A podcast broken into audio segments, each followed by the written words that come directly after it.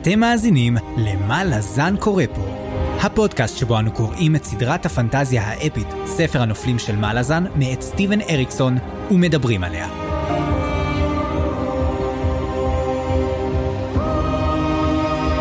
אני צפריר, ואני חיים. והיום פרק מספר 44, תחילת העונה השישית, שבו אנחנו הולכים לדבר על הפרולוג ועד פרק 2. ונתחיל את החלק הראשון, האל בעל אלף האצבעות, ואת הספר ציידי עצמות, הספר השישי בסדרה. איזו התרגשות צפריר, אנחנו מתחילים את הספר וואו. השישי. האמת, היה לי המון הייפ לספר הזה, הי- זאת אומרת, הייפ שאתה עשית לעצמך, או הייפ שקראתם ממקומות אחרים? גם, גם וגם. ועם הסוף של הספר הקודם, הוא רק התעצם.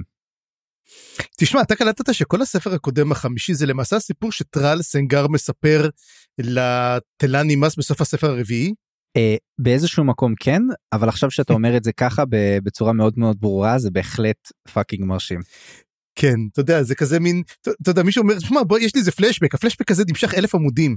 זה וואחד לא נורמלי, אבל תשמע, אני חייב להודות שאני ניגשתי מאוד בחשש לספר הזה. מסיבה שאני מעולם לא סיימתי אותו, ומהסיבה או, שנתקעתי באמצע, ואני לא זוכר ממנו כלום, וגם אמרתי לעצמי, רגע, איך אפשר עוד להמשיך את העלילה? זאת אומרת, העלילה, יש לך עוד ארבעה ספרים גדולים.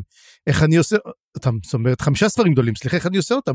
ופתאום אני מסתכל ואני אומר, אין לו מה לחדש, אין לו כלום, ואז אני אומר, יש סיכוי שהפרק הזה, הוא יהיה ארוך מאוד.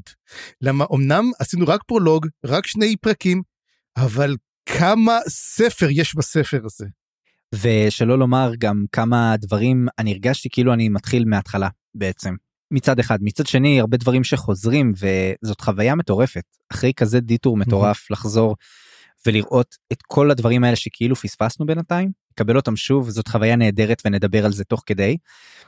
בקיצור, בוא בוא בוא נתחיל, בוא ניכנס פנימה, ולפני זה צפריר, אני רוצה לתת לך את הכבוד לנסות לעשות את הבלתי אפשרי ולסכם חמישה ספרים בתקציר אחד קטן. אז בבקשה.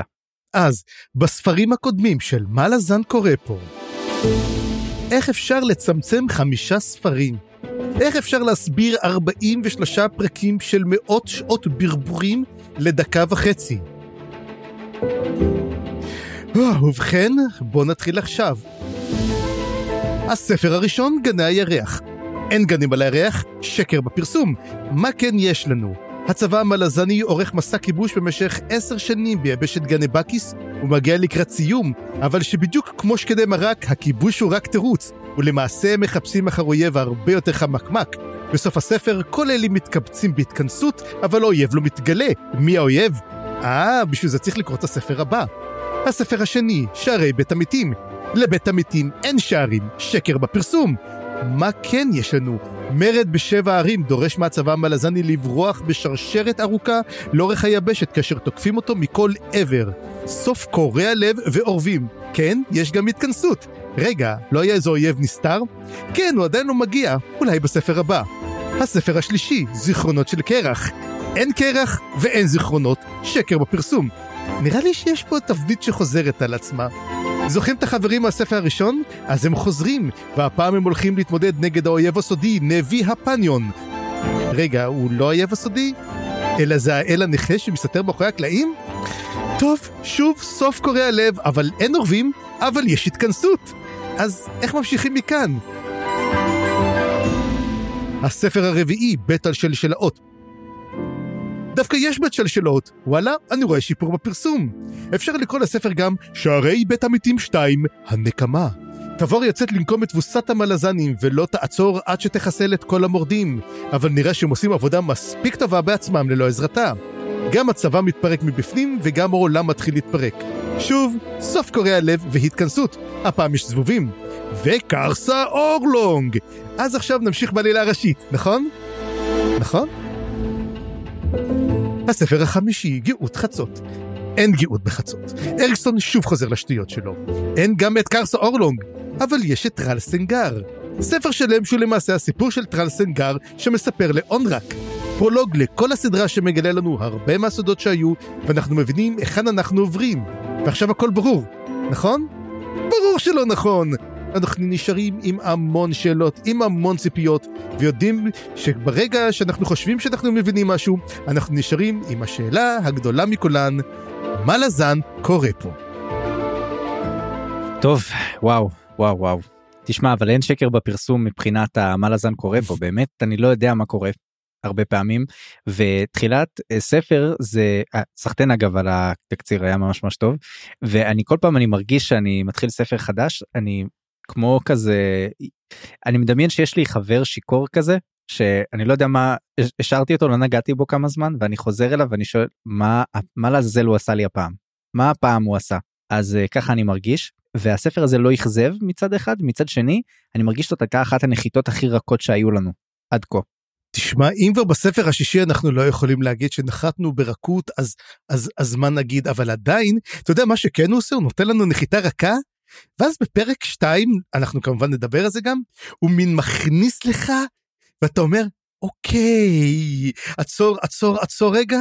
אתה יודע, זה כמו למשל שאתה שומע audiobook ואתה עוצר רגע, אתה אומר, אוקיי, רגע, רגע, עכשיו נחזור, עכשיו אחורה, עכשיו קדימה, רגע, איפה נכנסתי? ב audiobooks יש את הכפתור של השלושים שניות אחורה, זה הכפתור הכי חשוב באפליקציות של ה audiobooks.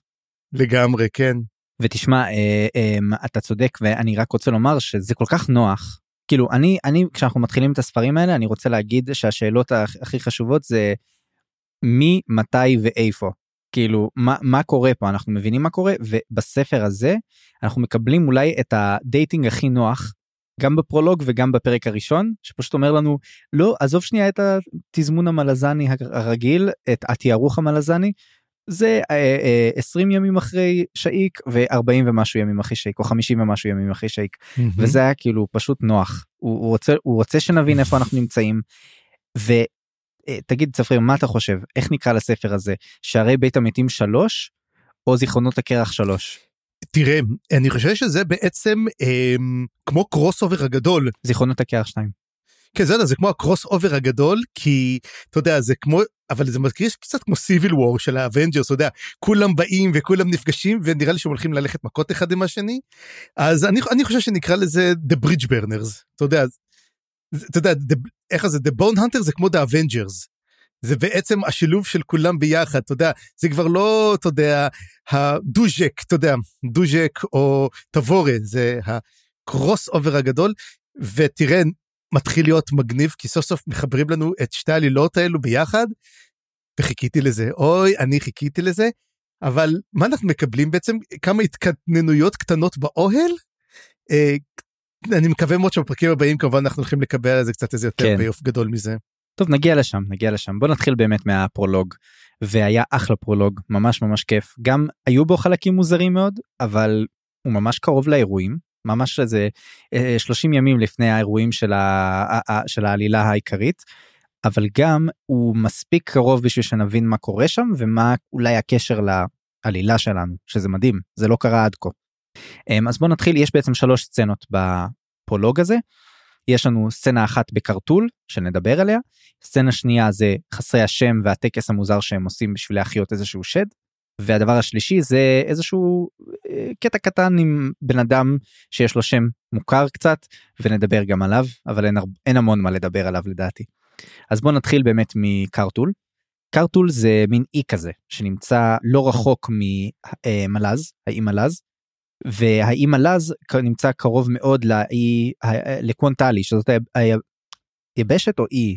אה, קוונטלי זאת fucking יבשת גדולה. זאת יבשת כן כן כן. זה איפה יב... שנמצאת אונטה זה איפה שנמצא דלהון זה איפה שנמצאים כן. הוויקנים גם כן מגיעים mm-hmm. מקוונטלי. צפון היבשת של אונטה זאת אומרת צפון היבשת של קוונטלי שם יש את הוויקנים וזה מתחבר בעצם לשבע הערים. זאת אומרת זה הכי קרוב הנקודה הכי קרובה לשבע ערים אני חושב כי מצפונית לקוונטלי זה שבע ערים. זה ארן.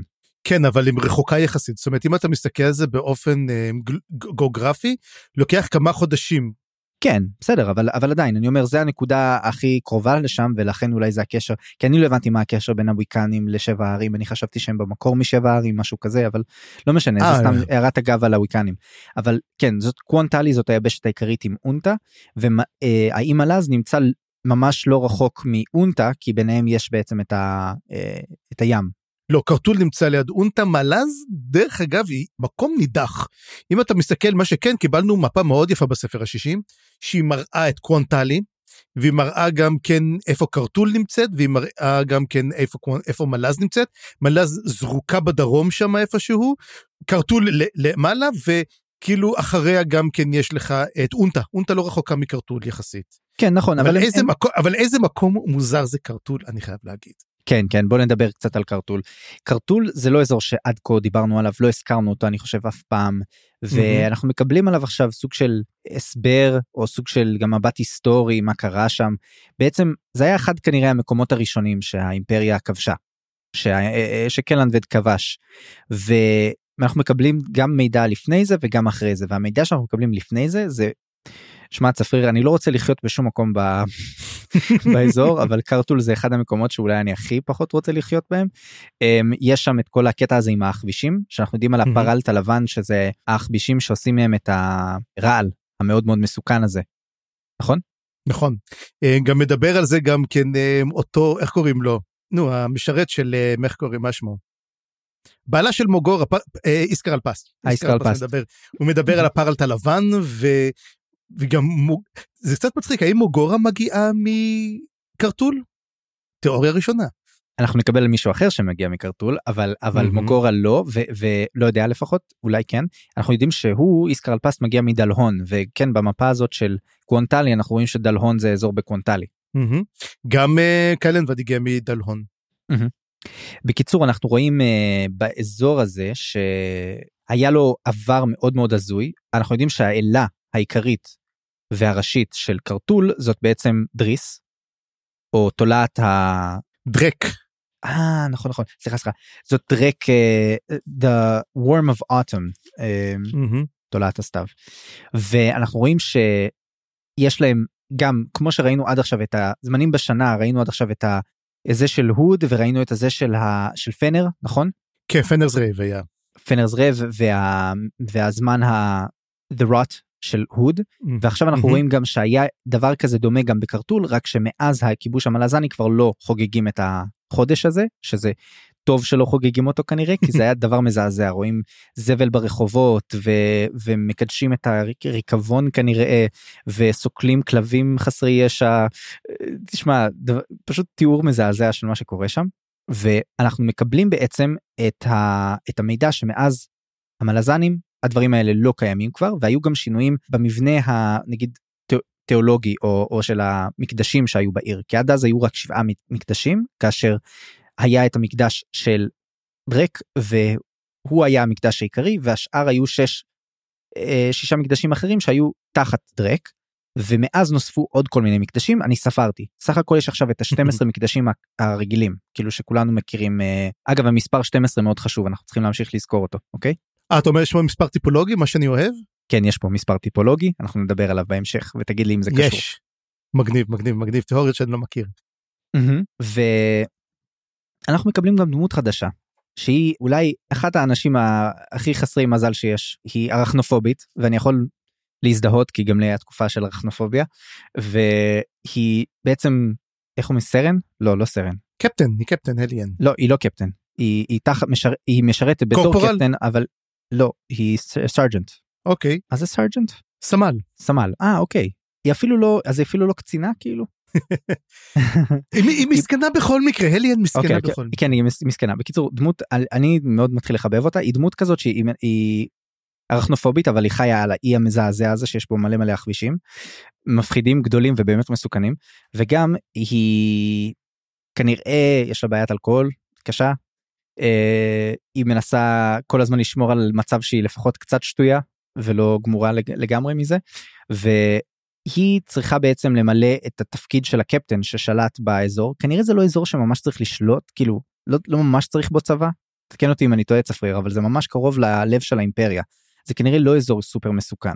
לא, כנראה לא יהיו שם מרידות, לא יש שם שום בעיות, וזה מין, אתה יודע, זה כמו מין אלסקה כזה, שאתה יודע שתמיד אומרים את ה-CAA שמישהו עושה פאשלות, הוא נזרק לאיזה עמדת פיקוח באלסקה, אז כל אחד שעושה איזה פאקים הוא נשלח לקרטול.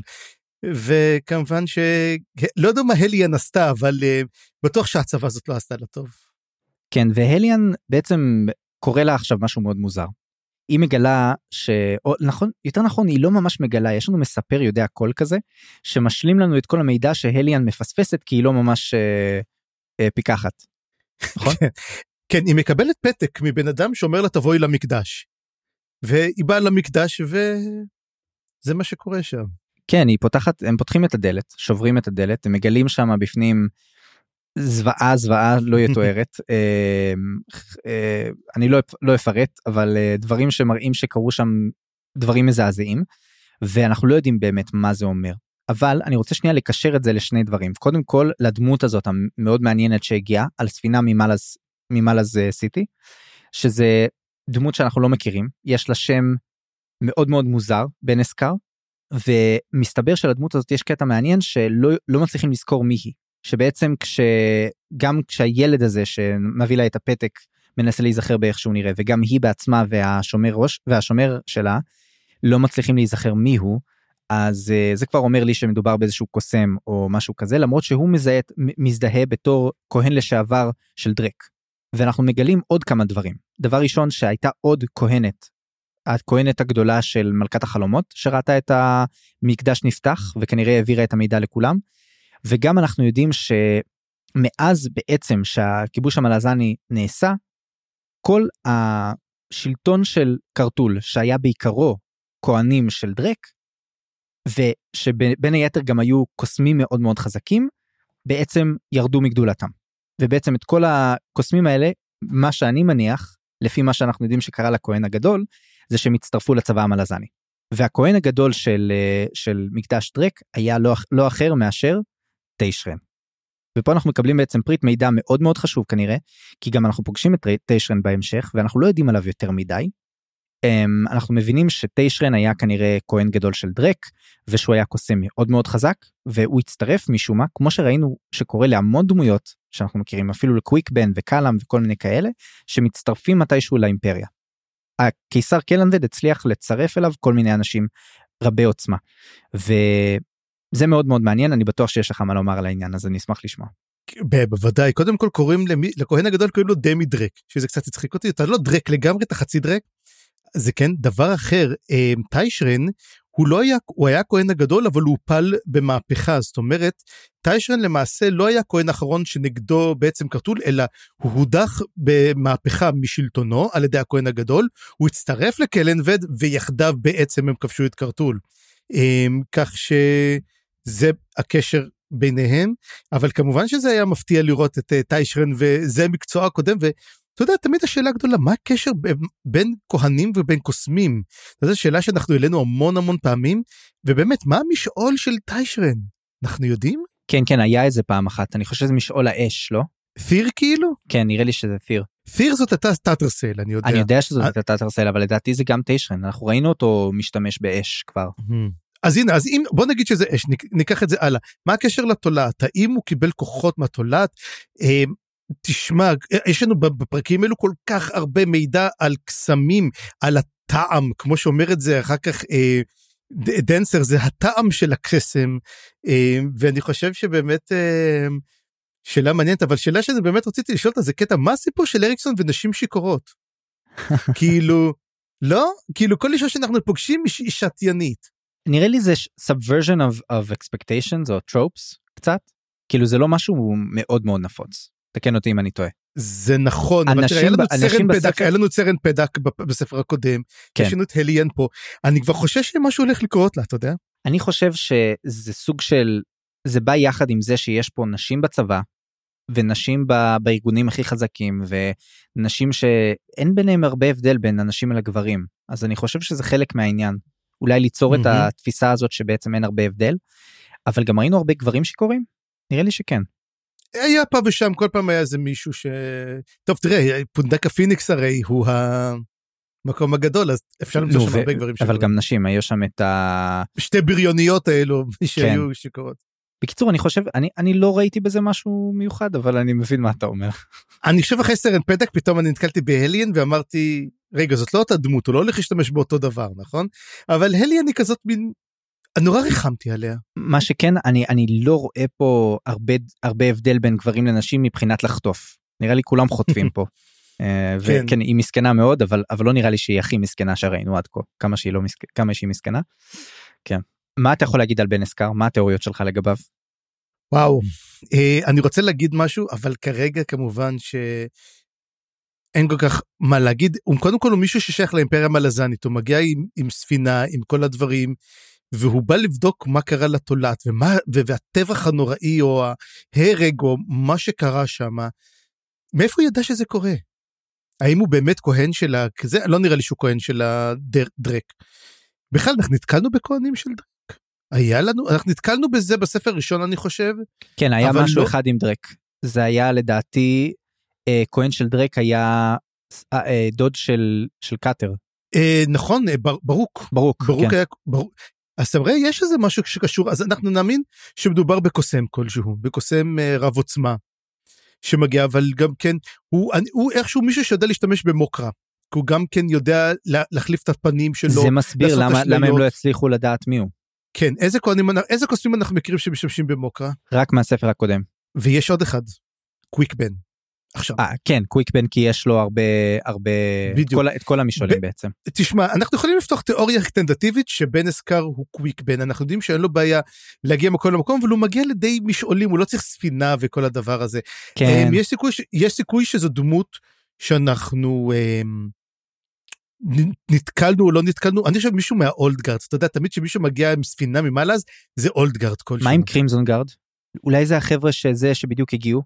משמר הארגמן אני לא חושב, כי הם, כי הם מגיעים על ידי ספינה שהיא ספינה אה, מלזנית, הם מגיעים בספינה של האימפריה. אני נו, לא יודע אם הם- כתוב שהם הם מגיעים עברו בספינה הם, של האימפריה. הם, הם יצאו משבע הערים בדרך העיפו את אה, או לא העיפו צירפו אליהם את הפיראטים אני כבר הכל שכחתי לא, כבר לא, לא, מהספר הם הקודם לא עבר לא, הרבה הם- זמן הם- הגיעו, לא, הם לא הגיעו משבע ערים, הם הגיעו הרי מלת'ר. אה, מלת'ר סליחה עכשיו, אנ- אנחנו לא יודעים אפילו איפה לת'ר היא יחסית ל... אתה יודע, לכל שאר הדברים, האם היא נמצאת פה, האם היא נמצאת שם, אנחנו לא יודעים את זה. אוי, רגע, אמרתי את זה. שנייה, צריך לשתות. תשמע אני לא יודע אני רק מעלה אופציה כי זה באמת הקוסם היחיד שגילינו זה זה ההוא ממשמר הארגמן שפגשנו בספר הקודם. הנה, ואני אתן עכשיו תיאוריה שהולכת לרסק את הכל. זו דמות שאף פעם לא פגשנו, היא חדשה. זה טוב דפקת פה חיים אה, רציני ואנחנו נסלח לך. אוקיי אז אה, אז בוא באמת אה, נסגור את דבר- החלק רק- הזה. רק דבר אחד קטנצ'יק בקשר להליאן, הליאן עכשיו, אחרי שרואה את כל הפאק הזה שקרה במקדש, היא אומרת, טוב, לאיפה עכשיו הולכים לזרוק אותי? הניחוש שלי, שבע ערים. נכון אבל היא נותנת אגב אגב זאת נקודה מעניינת היא נותנת שלושה מקומות. מקום אחד זה גנבקיס מקום שני זה שבע הערים ומקום שלישי זה מקום שאנחנו לא ראינו מה קורה שם אבל אנחנו מבינים שיש שם עוד חזית רצינית של האימפריה כרגע. קורל. אה, קורל כן ואנחנו לא יודעים מה קורה שם וזה יכול להיות קורל מסופרת לאט לאט פה ושם, זה כאילו מין משהו שאנחנו לא, לא נתקלנו זה בו. מה שאריקסון עושה כל כך טוב הוא מטפטף לך לאט לאט דברים אבל והוא כל הזמן הוא אף פעם לא נותן לך את כל המידע ישר. Um, ואתה יודע ונראה לי שיכול להיות שזה אומר שיהיו לנו ספרים גם בקורל הספר השביעי, אנחנו רואים מה קרה בקורל. בכל מקרה לא אנחנו אני, אני רוצה שנשאר כבר באיזשהו דבר שפשוט, אתה יודע, get a move on. נו, נו כן כן זה לדעתי בשביל זה הספר הזה קיים אבל נחכה ונראה אם זה באמת מה שקורה. בכל מקרה בוא בוא נעבור עכשיו ל, לסצנה הבאה בפרולוג שהיה מצוין. Um, אז יש לנו בעצם סצנה מאוד מאוד מגניבה עם uh, איזשהו שד שמתעורר וזה לא פעם ראשונה שיש לנו סצנה של שד שמתעורר רק שהפעם אנחנו מקבלים גם המון מידע על השד וגם הסצנה עצמה לדעתי חבוי בה המון המון מידע שאנחנו יכולים לדלות ממנה. Um, אז יש לנו בעצם אה, טקס שמחיים את דג'ים נברל אתה כתבת מחיים אני לא בטוח שזה מחיים יותר כמו משחררים מקברו. אה, משחררים מכלאו יותר נכון. כן, הם אומרים לו awaken, כאילו תקום, תתעורר, כאילו... כן. אגב, אני לא בטוח שהוא שד, הוא גם לא מתואר כשד, הוא מדובר כמשהו אחר. הם, הוא סוג של נכון הוא לא קוראים לו טורול ברל אני חושב שכן משתמשים במילה שד וכבר דיברנו על זה ששד זה פשוט כינוי למישהו ממשעול אחר או משהו כזה כן, אבל, אבל הוא לגמרי מהמשעול שלנו, נכון. לגמרי מהעולם המלזני. אז בוא נגיד מה הוא כן אה, הוא לא כנראה לא שד אבל מה שהוא כן הוא ילוד אישה אבל כמו Soletaken יכול להיות ילוד אישה עם המייבי נכון רק שיש לו מייבי עם שם טיפה אחר ובמקום Sole מהמם. taken הוא D'ivers ויש לו שבע נשמות והוא נולד כנראה יש לו שבע פנים גם זאת אומרת כנראה איזשהו יצור ביוטים ממש ממש לא לא סימפטי. ואנחנו יודעים שדסמבלקיס יצר אותו עוד לפני שהוא יצר את הכלבים שלו וכנראה מי שמי שעצר אותו זה הדרגות זאת אומרת הוא היה אה, הוא נוצר ממש לפני נפילת האימפריה הראשונה והוא בעצם התחזק מזה שהוא אכל הרבה הרבה סולטייקנים ויצורים אחרים וניצח אותם. אנחנו לא יודעים באמת מה היה הכוח שלו אבל כנראה שהכוח שלו היה כל כך חזק שהיה צריך לכלוא אותו ב... באיזשהו כלא. ובעצם יצרו לו כלא מאוד מאוד אה, רציני אנחנו לא בטוחים מי עשה את זה עדיין נכון הדרגות כנראה עצרו אותו אבל אנחנו לא יודעים מה אני חושב שמי שעשו את זה אם יודעים את זה כנראה עזף אם כבר מישהו מטפל ביצורים בסדר גודל כזה זה עזף. ועכשיו אנחנו מקבלים באמת יצורים את, את שוב את חסרי השם מגיעים אה, חסרי השם 12 במספר זה למה אמרתי מספר טיפולוגי נדבר גם על זה וואלה לא שמתי וגם חוץ מזה הם משתמשים בכל המשעולים שהכרנו עד כה. ואתה יודע כמה משעולים הם השתמשו? 12. 12 כל אחד ישתמש במשעול אחר כולל אגב שלושת המשעולים העתיקים Mm-hmm. גליין תירלן קורל דה מורלן וגם את אה, סטרוולד דמליין. דמליין ארבעה בעצם ארבעת המשעולים הקדומים ואנחנו נדבר גם עכשיו טיפה על הזהות שלהם אבל אה, הם אנחנו מבינים שהם חסרי השם זאת אומרת הם ידי האזת הם סוג של שליחים של האזף או עושי דברם או הכת שלהם אם תרצה. והם בעצם משחררים את דג'י- דג'יב נברל כי הם רוצים שהוא יעשה בשבילם משהו. אני לא לא בטוח שהבנתי מה המשימה שלו אבל הם כן מדברים על אזור יש לי, מסוים יש לי תיאוריה אז יש לי תגיד תיאוריה עוד מעט אבל אני רק כן קלטתי שמדברים על אזור מסוים ליד ררקו. הם אומרים מהמם. דרומית מערבית לררקו. הסתכלתי על האזור הזה זה מתאים לשני מישורים יש שם את האזור של אה, אוגרת ועוד מישור ועוד מהמם. מישור אחד. באוגרת נקבל בהמשך את הסצנה של מאפו ואיקריום אז זה המקום שאני יכול לחשוב עליו. אבל יש את האזור השני הוא גר- הוא גרד זה קרסה אורלונג אה אוגרת סקרסה אורלונג אז איפה נמצאים אה, מאפו ואיקריום? הם עושים אה, משכשכים רגליים בררקו אה אוקיי אז אבל יש לי תחושה שהם ילכו למישור השני ל... יש שם עוד אה, עוד מדבר אחד איך קוראים לו שנייה אני אבדוק פנפוצון. דרומית מערבית כן, זה פנפוצות עדיין. אבל זה לא פנפוצון אה, היה שם עוד אה, קרשימש לא קרשימש זה פשוט האזור כן. זה גם אחת הערים הקדושות שבע אחת משבע הערים הקדושות. טוב אני לא בטוח איפה אבל יכול להיות שזה פנ... לא פנפוצון זה ממזרחית. מזרחית מערבית. בכל מקרה. אגב אה, הים של ררק הוא מתואר על המפה זה ארליטן סי לא הארליטן סי זה הים שבו אם אתה זוכר בספר השני פידלר שט איתם ואז מגיע יצור הענק הזה שבא לאכול אותם עדן רבי. עדן רבי וזה היה ב- בים אוקיי אז ארליטן. אני לא מבין איפה נמצא הים במפה אם הוא בכלל נמצא. איפה, אה, אה, אה, לא עדיין יש שם את המדבר אה, לא רואים את הים. לא רואים את הים אוקיי בסדר בקיצור אה, אה, אבל אנחנו כן יודעים שהוא באמת קרה מאז הספר השני כי גם אה, אנחנו רואים שזה מהמם. משפיע על איקריום ונדבר על זה בהמשך. בכל מקרה מהמם. כל האז... אה, בוא נחזור רגע לטקס ההחייאה הזה ממש מגניב כל אחד מהאנשים האלה מ-12 האנשים יש לו משהו מעניין לומר. אני עשיתי התחלתי לעשות לזה הערות ו... ומתישהו נשברתי יש שם המון מידע אני חושב שחלק אולי קלטנו חלק לא בטוח הרבה שלא אני רק רוצה להצביע על מישהי אחת זאת מישהי שכנראה זאת טינה שזאת אחות של קנאה. מהמם. ואנחנו יודעים שהיא אליינט נכון? אה, לא אליינט. כן. היא, היא לא אלנט היא לא אליינט היא Soletaken. תשמע זה מעניין כי אנחנו לא יודעים עדיין מה הסיפור של אנבי וספייט זאת אומרת הם הבנות של דרקונוס. הם, נוצ... הם אמא שלהם הייתה מננדורה או שהייתה ש... אה, אנקל אנקל נראה לי מננדורה. אה, או של מננדורה לא או של משהו- תת-הלור. של תת-הלור. של תת'לור אני חושב ששל תת'לור הייתה אימא כן שלהם כן. וזה מעניין מאוד לדבר עליה ולקוראים לה Sister ספייט אז זה די ברור שזאת היא כן נכון? וגם אני רציתי לומר שלפני שאתה תוסיף גם אמ, שאם כבר מדברים על זה אז אנחנו הבנו שדרקונוס הוא לא אליינט אז אז כן לדעתי Soletaken. דרקונוס הוא אלנט. לא הוא לא אליינט. הוא, לא אלנט הוא לא אלנט אבל הוא אל קדום. הוא אל קדום אבל הוא כן. לא אליינט כן. אנחנו נדבר על זה בהמשך כשנפגוש את שלושת הדרקונים אני על כל דבר אני אומר כן. בהמשך אני מפחד שזה הולך להיות פרק ארוך. אמרתי שזה פרק ארוך. אגב עשיתי רשימה של כל הדרקונים כל הדברים ונדבר על זה לא לדאוג. אוקיי אוקיי. אני, נברתי גם בפרק המיוחד ב, ב, בספר החמישי. שדיברו על הדרקונים והצלבתי מידע. אז כן שאפו. עד לאיפה הלכתי. אז כן מה שאני כן רוצה להגיד כמה דברים קטנים על, על Sister ספייט. קודם כל, ספייט היא חלק מה Nameless, או שהיא סתם מנצלת אותם? מה אתה חושב? לדעתי חלק מה Nameless. השאלה שלי היא יותר עמוקה. אני לא מבין למה יש את ה Nameless. אני לא מבין למה האזת צריכים עזרה. אני לא מבין מה הם עושים. אני לא מבין למה הם קיימים כל כך הרבה שנים. מה התפקיד שלהם? למה כאילו אתה מבין? זה כל כך הרבה דברים שהניימלס האלה מופיעים בכל מקום. לא זה, זה כן אבל זה דבר מאוד חשוב צריך לזכור. הניימל הזז דואגים לכך שיצורים בעלי כוח זאת אומרת מי שיש לו יותר מדי כוח הוא לא יכול לעשות כי זה כנראה דופק איזשהו משהו מביא אותנו לכאוס מביא אותנו ל... גם דנסר אומר את זה אנחנו לא יכולים לעשות את זה כי זה אנחנו הקסם גורר איתו כאוס ואנחנו בורחים מכאוס. כל הזמן זה מה שקורה. והזס הוא הדבר ששומר על זה, הוא למעשה שומר על העולם כולו. אבל למה הוא צריך עוזרים? כי הוא לא יכול לעשות לבד, הוא גם אין לו התערבות ישירה כמעט, זאת אומרת, אתה, אתה יודע, יש אנשים שצריכים... האם, האם העזת הולך, מה אנחנו יודעים? יש לנו את הבתים של העזת שהם שומרים שם, אבל מי מביא את, ה, את אותם אנשים אה, חזקים לבית העזת כדי שישמור לכלא? צריכים את הניימלס. הניימלס הם עושי דברם, אבל אז מגיעה השאלה הגדולה באמת.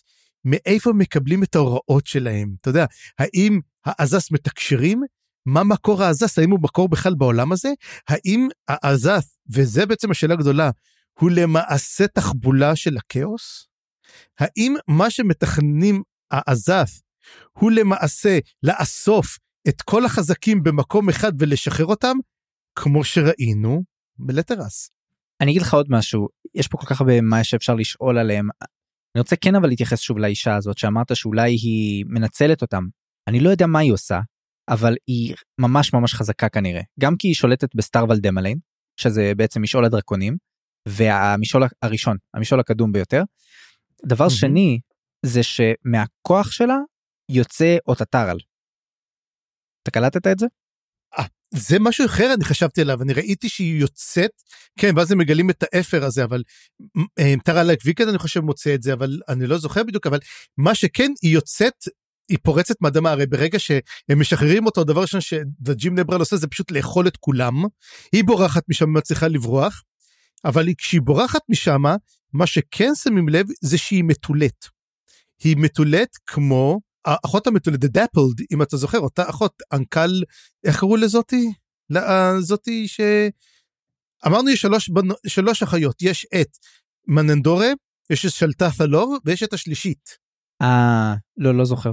אנקל משמע אז היא הכינוי שלה היה דה דאפלד המוכתמת יש לה כתמים וגם ספייט ראינו שיש לה כתמים. זאת האחת או שהיא פשוט ש... קרובה אליה? או ופה עכשיו השאלה הגדולה האם זאת הייתה היא, הדדאפל, ומה שזה אומר שהיא בעצם אלה קדמונית, או שבעצם היא הבת של דרקונוס, ודרקונוס הלך עם כל אחת מהחיות האלו, הוא הלך עם מננדורה, הוא הלך עם שלטת'לור, והוא הלך עם הדפל, והביא בת אחת מכל אחת מהן.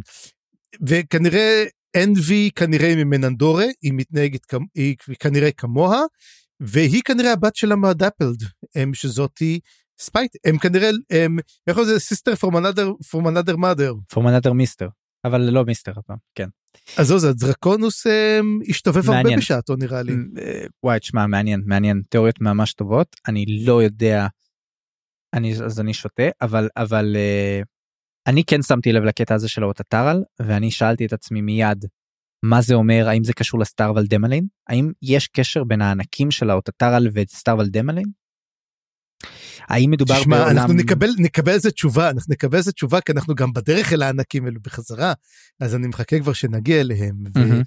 ואולי נקבל סוף סוף באמת את המהות של מהו לכל אורחות הטטרל, האם הוא חיצוני לעולם הזה, הוא פנימי לעולם הזה. כן, והדבר האחרון שאנחנו מקבלים זה בן אדם מוזר פה שצופה בכל הדבר הזה. ואתה רשמת איזה משהו עליו אז יש לך משהו לומר עליו כי היה לי תיאוריה חצי תיאוריה אבל אולי אני טועה. לא יודע, טר על הכביד, אני לא יודע מי זה, לא, לא, הוא לא הוזכר בשום מקום, אבל הוא כזה מין, מראה טיפוס מאוד מסוכן, הוא מין כזה מזכיר את האיש שלו שם, מין קלינט איסטווד כזה בא, רואה את כל הדבר הזה מרחוק, אז השאלה שלי, הוא באמת קשור לאותם חסרי השם, או שלא? אז uh, אני יש לי תיאוריה אני לא מבוססת על כלום חוץ מזה שמהסמיכות מה שנקרא ואני חושב שאולי זה האדג' ווקר שאנחנו רואים בהמשך מעליך הקצוות. אה אז זהו זה, הם, זה לא. למה לא? להגיד, הם, סיבה, סיבה קטנה, תשמע, היה לנו זמן השבוע וקראתי את, את uh, Night of Knives. אדג' ווקר מוזכר שם מאוד. אז אתה עושה, לי, אתה עושה לי ספוילרים לספרים שאני לא קראתי? זה לא בסדר. אני לא עושה ספוילר, אני רק אומר שזה לא הוא. אה, אוקיי. אם אתה... תרצה אני יכול להסביר לך, אני יכול להגיד לך, אני יכול לענות, אתה יודע מה, אני יכול לענות בכן ולא. אמ, ואתה יודע משהו, מדברים הרבה על Night of Knives, אם צריך לקרוא את זה לפני או אחרי. תשמע, יש, יש טעם ואין טעם, איך אני אגיד לך את זה? אני אגיד לך, אתה מכיר את הספרים, אני אספר לך סיפור קטן שלא קשור לשום דבר. יש אמ, למשל יש את הספרים של סטאר וורס, אוקיי? הרי סטאר וורס מוציא עדיין ספרים. אז מה הם עושים? לפני שיוצא סרט חדש, הם עושים לך ספר ושמים לך שם הרפתקה עם שתי דמויות מאוד מגניבות, ואתה קורא אותם, ואתה אומר, וואי, איזה שתי דמויות מגניבות כאילו, וזה, אומרים, הדמויות יופיעו בסרט החדש. אז אתה אומר, זה מגניב, ואז רואים אותם בקזינו, לשני רגעים אומרים, היי, וזהו. זה הכל, וזה בדיוק מה שקורה עם Night of Knives. כאילו מציגים לך דמויות, אתה אומר, וואו, מגניב, אני רוצה את הדמויות האלו, ומופיעות לרגע. וזהו. צפריר, אז אני רוצה אבל אה, להעלות וטו. זה זה בסדר שתעשה לי שאטאון לתיאוריות כאילו כמו כמו שעשית מקודם אבל אבל זה כבר לא זה לא חוקי. להגיד שמע קראתי ספר שאתה לא קראת זה לא תיאוריה אה, התיאוריה שלך. לא לא, לא אני אבל אני יכול להגיד אני יכול אבל להגיד גם למה. כי אדג' ווקר הוא שלד זה לא נראה כמו שלד אדג' ווקר הוא שלד מעליך אדג' ווקר נראה אה, אני לא שמתי לב אם הוא תואר פה בכלל האיש הזה אומרים את זה אומרים את זה גם אומר את זה דנסר שהוא מדבר איתו והוא מדבר אל גולגולת. לא לא לא אז אני, uh, השאלה אם פה מתואר האיש הזה הטרלק. או טרלק. טרלק לא לא מתואר לא. אוקיי. Uh, אז הוא יכול היה להיות שלד. דוגרי האמת הוא יכול להיות גם כן טלנימאס באותה מידה. נכון אנחנו לא יודעים מי הוא בקיצור. טוב אז אין לך תיאוריות יש לך דרך, אבל איכשהו אני אומר כזה דבר שות... אני אומר המחשבה שלי הוא שותף של uh, אותה ספייט. הוא ידע שכולם הולכים למות והיא אמרה לו תחכה שם. אמ, האם הוא הולך להיות בעצם השפרון של דג'ים נברל? מה דג'ים נברל בכלל הולך לעשות גם זאת גם שאלה גדולה. ו... אה, אני אתן לך את התיאוריה שלי? נו. הוא הולך לחסל את איקריום. אוקיי תגיד אה, זה לא הגיוני שזה קצת מוזר שהם בעצם מעוררים איזשהו יצור נורא נורא חזק בשביל להשמיד יצור נורא נורא חזק אחר זה כאילו הם יישארו בסוף עם יצור חזק שצריך להשמיד. אז כאילו אבל הם כבר הצליחו הם הצליחו לקלוג כבר את דג'ים נברל זאת אומרת יש לו איזושהי חולשה שהם מכירים אותה הם לא הם הצליחו או הדרגות. אה, שאלה נהדרת. ועוד משהו עוד משהו עכשיו שאתה אומר את זה עולה לי תיאוריה קטנה אחרת שאולי היא ממש ממש מוזרה אבל אנחנו לא קיבלנו מתי הדבר הזה קורה. זאת אומרת הסצנה הזאת ספציפית אין לנו בשבילה תיארוך יכול להיות שזה התיארוך של הקודם אני טוען שיכול להיות שזה קרה לפני הקרטול ויכול להיות שזה היצור שהרג את האנשים במקדש mm, בקרטול. וואלה זה אחלה תיאוריה. אמ, אז מה הוא חיפש שם? למה הוא עשה את זה? צריך לשאול את אה, את ההוא משם את ה... איך קוראים לו? בן אסקר? בן סקר. האם בן אסקר זה טרה לקוויד? אולי. הנה תראה איך אנחנו מחברים את זה. חברים תיאוריות פה נולדות ממש ממש מול עיניכם. אני מקווה שאתם מעריכים את זה. כן. אגב אתם לא יודעים אני נקרא פה מצחוק אני רואה פה את חיים יושב ויש לו ויש לו היפופוטם בתוך הכוס. אני קשה לי. זה זה היפופוטם מה זה? זה מנטי מנטי אוקיי זה מנטי. כי הוא יש הוא כאילו יש בתוכו תה. אה, אתם לא רואים את חבר'ה אתם אנחנו אשכרה צריכים לעשות את זה בשידור חי תשמע זה זה זה עוד יהיה זה עוד יהיה בשביל זה הדיסקורד קיים זה עוד יהיה בשידור חי. וואי אתם תראו את הכוס הזאת אתם תקראו מצחוק טוב אז בוא נעבור באמת לצנה האחרונה של הפרולוג. כן אז יש לנו סצנה אחרונה היא באמת קצרה אני מקווה שלא נדבר עליה הרבה יש לנו בעצם אזור מבודד קצת בשבע הערים. עיר שכחתי את השם שלה נו נו נו איפה זה כתוב. גם התושבים שלה שכחו אותה זה בסדר זה אמצע שום מקום. אמצע שום מקום לא קורה שם כלום הם, מדי פעם עוברים שם אנשים וקיצור ואני חושב שהם כולם מיינרס הם כולם במכרות שם או משהו. זה היה מקום פעם אתה יודע זה מקום שאנשים באים אליו כדי לברוח אתה יודע עיר ללא שם. קיצור בוא נגיד נגיע לעיקר יש שם איש אחד מאוד מאוד מוכר לנו השם שלו קוראים לו ברטול מקר כמובן מזכיר לנו את קאלה מקר אני מנחש שזה כמובן אבא שלו.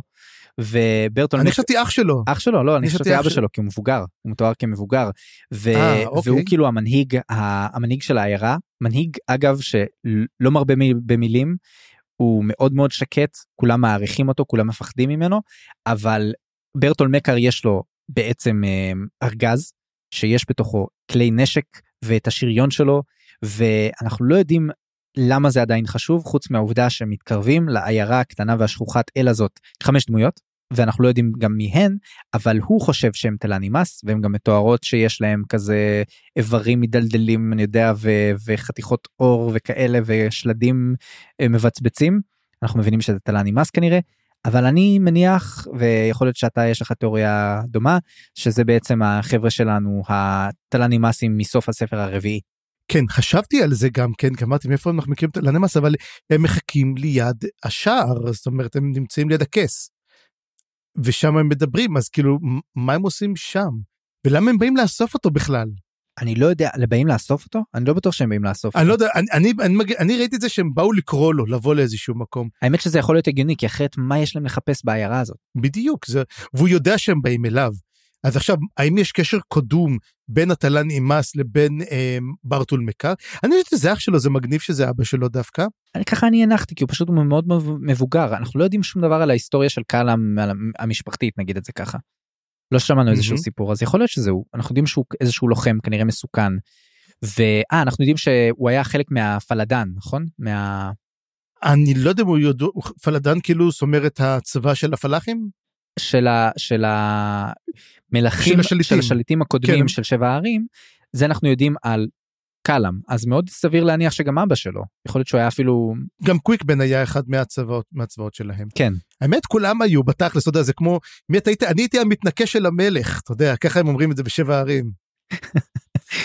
אוקיי, לאיפה הגעתי? טוב, אז אני חושב שאנחנו כן, סיימנו אני חושב שסיימנו עם הפרולוג. וואי וואי זה היה פרולוג ארוך, אבל תשמע, כמה שהפרולוג הזה היה כאילו לא, לא 100 אלף שנים אחורה ולך תבין מה קרה שם, זה היה פרולוג מאוד מאוד מאוד מעניין, עם שלושת הסצנות הלא קשורות שלו.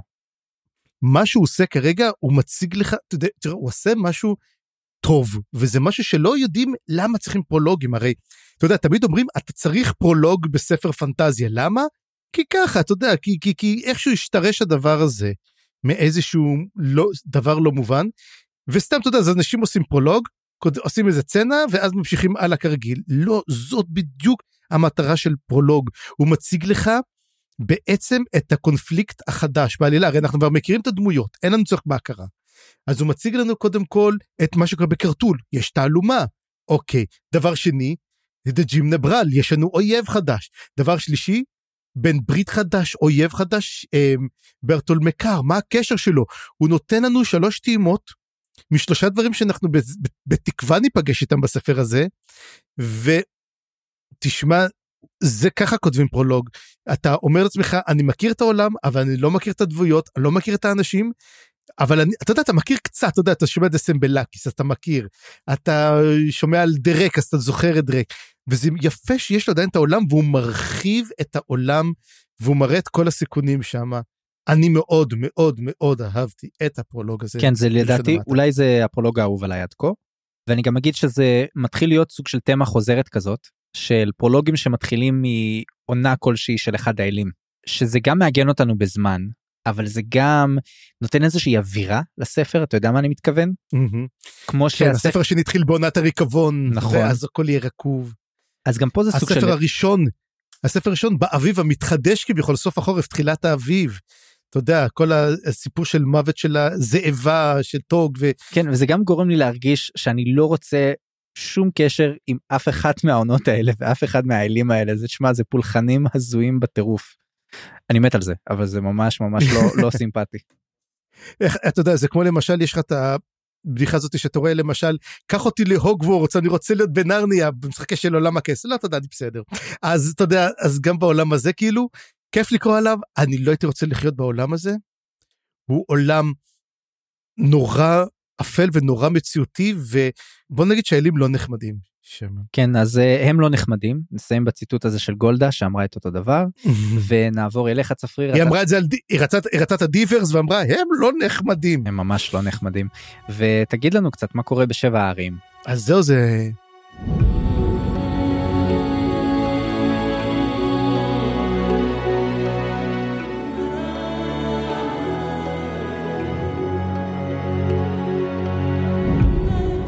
אז זה חוזרים לשבע ערים, וסוף סוף אנחנו חוזרים למשהו שאנחנו מכירים, ולמעשה אני חושב שאנחנו מתחילים, הם, כאילו, כאילו, לא, כאילו לא היה ספר חמש, וישר מתחילים מארבע. כאילו, ממשיכים את ארבע, אנחנו נמצאים קרוב לחודשיים אחרי שאיק קופחה על ידי תבורה, ולמעשה אנחנו מקבלים כמה נקודות מבט. ונקודות המבט שאנחנו מקבלים של אה, ארבע דמויות, אנחנו נקרא עוד אחר כך דברים, אבל אנחנו מקבלים פה קודם כל, ראשונה זאת אפסלר, וזה מעניין שאנחנו מתחילים איתה. ואפסלר, מה שהיא עושה למעשה, היא חוזרת כמו מעגל. שים לב, יש דמויות שהן הולכות תמיד במעגלים, ויש דמויות שמנסות לצאת מהמעגל שלהן. זה משהו גם כשאנחנו הולכים, אני מנסה הרי למצוא את התמה, כל ספר מנסה למצוא את התמה, כמובן שיש. התמה הזה נראה לי שאנחנו נדבר יותר על uh, יציאה מהמחזוריות. אנחנו נראה את דמויות מגיעות לאותם המקומות ומנסים לעשות דברים שונים. ונראה אם זה יצליח או לא יצליח להם, וזה מעניין. ואנחנו מגיעים לאפסלר, ואפסלר היא מתחילה את אותו מסע שהיא עשתה לפני כן, אנחנו שוכחים כבר, אבל בספר השני, אפסלר קרוקוס. אז הוא היה קרוקוס, ופידלר הגיעו לארליטן, והיא גם כן חוזרת לארליטן. אבל פה מתחיל להיות משהו נורא נורא נורא מוזר. קודם כל היא מתאבלת על הפרידה שלה מקרוקוס, היא מבינה שהיא אהבה אותו מאוד, והיא עוברת, ומה היא הולכת לעשות? חיים? היא הולכת להשתכר, נכון חיים? הנה, אתה רואה, זוכר שדיברתי איתך על משהו, על נשים שהולכות ושותות הרבה, אז כאילו, יש איזה קטע גם כן, אתה יודע, על הרצון לשכוח. אולי זה גם כן משהו שאנחנו מדברים פה על שכחה, על חוסר יכולת להתמודד עם החיים. גם כן, ככה דמויות יודעות להתמודד עם החיים, פשוט שותות את עצמן לדעת. והיא שותה את עצמה למשך איזה 24 שעות, למזלה לא קורה לה מה שקורה לסרן פדק, והיא בעצם מתגברת, איך אני אגיד, היא מתגברת על אותו, על קרוקוס, היא מבינה כבר שנמצא עם, היא אומרת, כבר נמצא עם שתי נשים אחרות, אנחנו נדבר איתך אחר כך מי אלו שתי אותן בחורות. שקרוקוס נמצא איתנו, אומרת, הוא בטח כבר התגבר עליי, הוא בטח כבר עושה את המהלכים שלו, הוא כבר הולך למקום אחר. והיא מתחילה קצת לחקור. בהתחלה אנחנו לא מבינים מה המשימה שלה, יש לה משימה שהרי אה, דנסר נתן לה משימה. אני לא כל כך אוהב את הדבר הזה, אתה יודע, שאנחנו מתחילים לקרוא על זה, ואז היא אומרת, טוב, יש לי את המשימה ואני לא יודע מה המשימה. אז אתה מסתובב איתה כזה, ומין, רגע, מה המשימה שלך? וזה, אני לא יודע אם עד הסוף באמת אנחנו מגלים, אנחנו מגלים בסוף את המשימה שלה, המשימה שלה הייתה לחסל את מברה. אם אתם זוכרים, אותו מברה זה אותו מברה שבספר השני נתן לקלאם את הספר של דריז'נה, וגם בספר הרביעי פגשנו אותו יחד עם קרסו אורלונג. זאת אומרת, אותו בוגד, אני קורא לו אותו, אני קראתי לו בהתחלה סוחר מאלאדין. זאת אומרת, יס, אפנדי! בהתחלה, אתה יודע, סוחר מין, אתה יודע, אותו... Welcome to Agrabah, city of כן. mystery. of enchantments, וכל זה, ו... אבל אתה יודע, זה היה מברה אצלי, ומברה לא גומר טוב, בוא נגיד שמברה מת, אבל לפני שאנחנו מגיעים בכלל למברה, וזה סוף הקטע שלה, היא הולכת והיא שומעת כל מיני דברים, היא שומעת על נשות של פרדו, הן רואות אותה הולכת ואומרות לה, רגע, את רקדנית, נכון? בואי תרקדי לגברים שלנו וזה, אתה יודע, כמה סטריאוטיפים גרועים על, על ערבים אתה יכול למצוא בפרק אחד, דרך אגב, זה היה מדהים. אז היא אומרת להם, תשמעי, אני רוקדת, אני רוקדת, אבל אני רוקדת ריקוד אחר, אני רוקדת את ריקוד הצללים. אנחנו כבר גילינו עוד אחת שרקדה את ריקוד הצללים, אם אתה זוכר מי זאת הייתה. לוסטרה. נכון, לוסטרה איל. אמ, שהייתה רוקדת, עכשיו אנחנו לא זוכרים שאפסלה רקדה ריקוד צללים, זאת אומרת, היא כנראה אמ, קיבלה את היכולת הזאת מדנסר, שהשתלט עליה. זה פיט, היא לקחה את הפיט בדף הדמות שלה, היא הוסיפה אותו, בזמן שהיא עשתה level up אז היא הוסיפה אותו. בדיוק, ואז הנשים האלה אומרות אוי ואבוי אוי ואבוי לא לא לא זה אסור זה אסור זה אסור ואז היא שומעת אותם שמדברות על צללים והיא עוקבת אחריהן, וכשהיא עוקבת אחריהן הן נכנסות למשעול צללים. היא עוקבת אחריהם לאותו משעול צללים, והן מדברות שמה שיש להם אדון כלשהו, מסתורי שלא שמענו עליו, והיא בודקת והיא אומרת, רגע, האזור הזה בצללים, זה בכלל אזור שהיא לא מכירה אותו. היא מנסה למצוא את הזיכרונות של דנסר, והוא לא מכיר גם כן את האזור הזה, מתברר שכנראה קורל דה מורלד התנפץ לכל כך הרבה רסיסים, שגם כן דנסר לא, לא הספיקו למפות את הכל, וגם דנסר לא מכיר את אותו דבר, וזה מראה שכל אחד בר בי רב שרוצה להשתלט על איזשהו אזור, באזור הצללים פשוט יכול לקחת לעצמו איזשהו נתח משם ולהשתלט עליו. ובאמת פה השאלה, מי הוא אותו אדון מסתורי של נשות הפרדו, אותו מין, אה, בוא נגיד חומס של ממלכת הצללים הזאת. אז יש לי תיאוריה, היא לא מדהימה, אבל יכול להיות שזה בידיטל.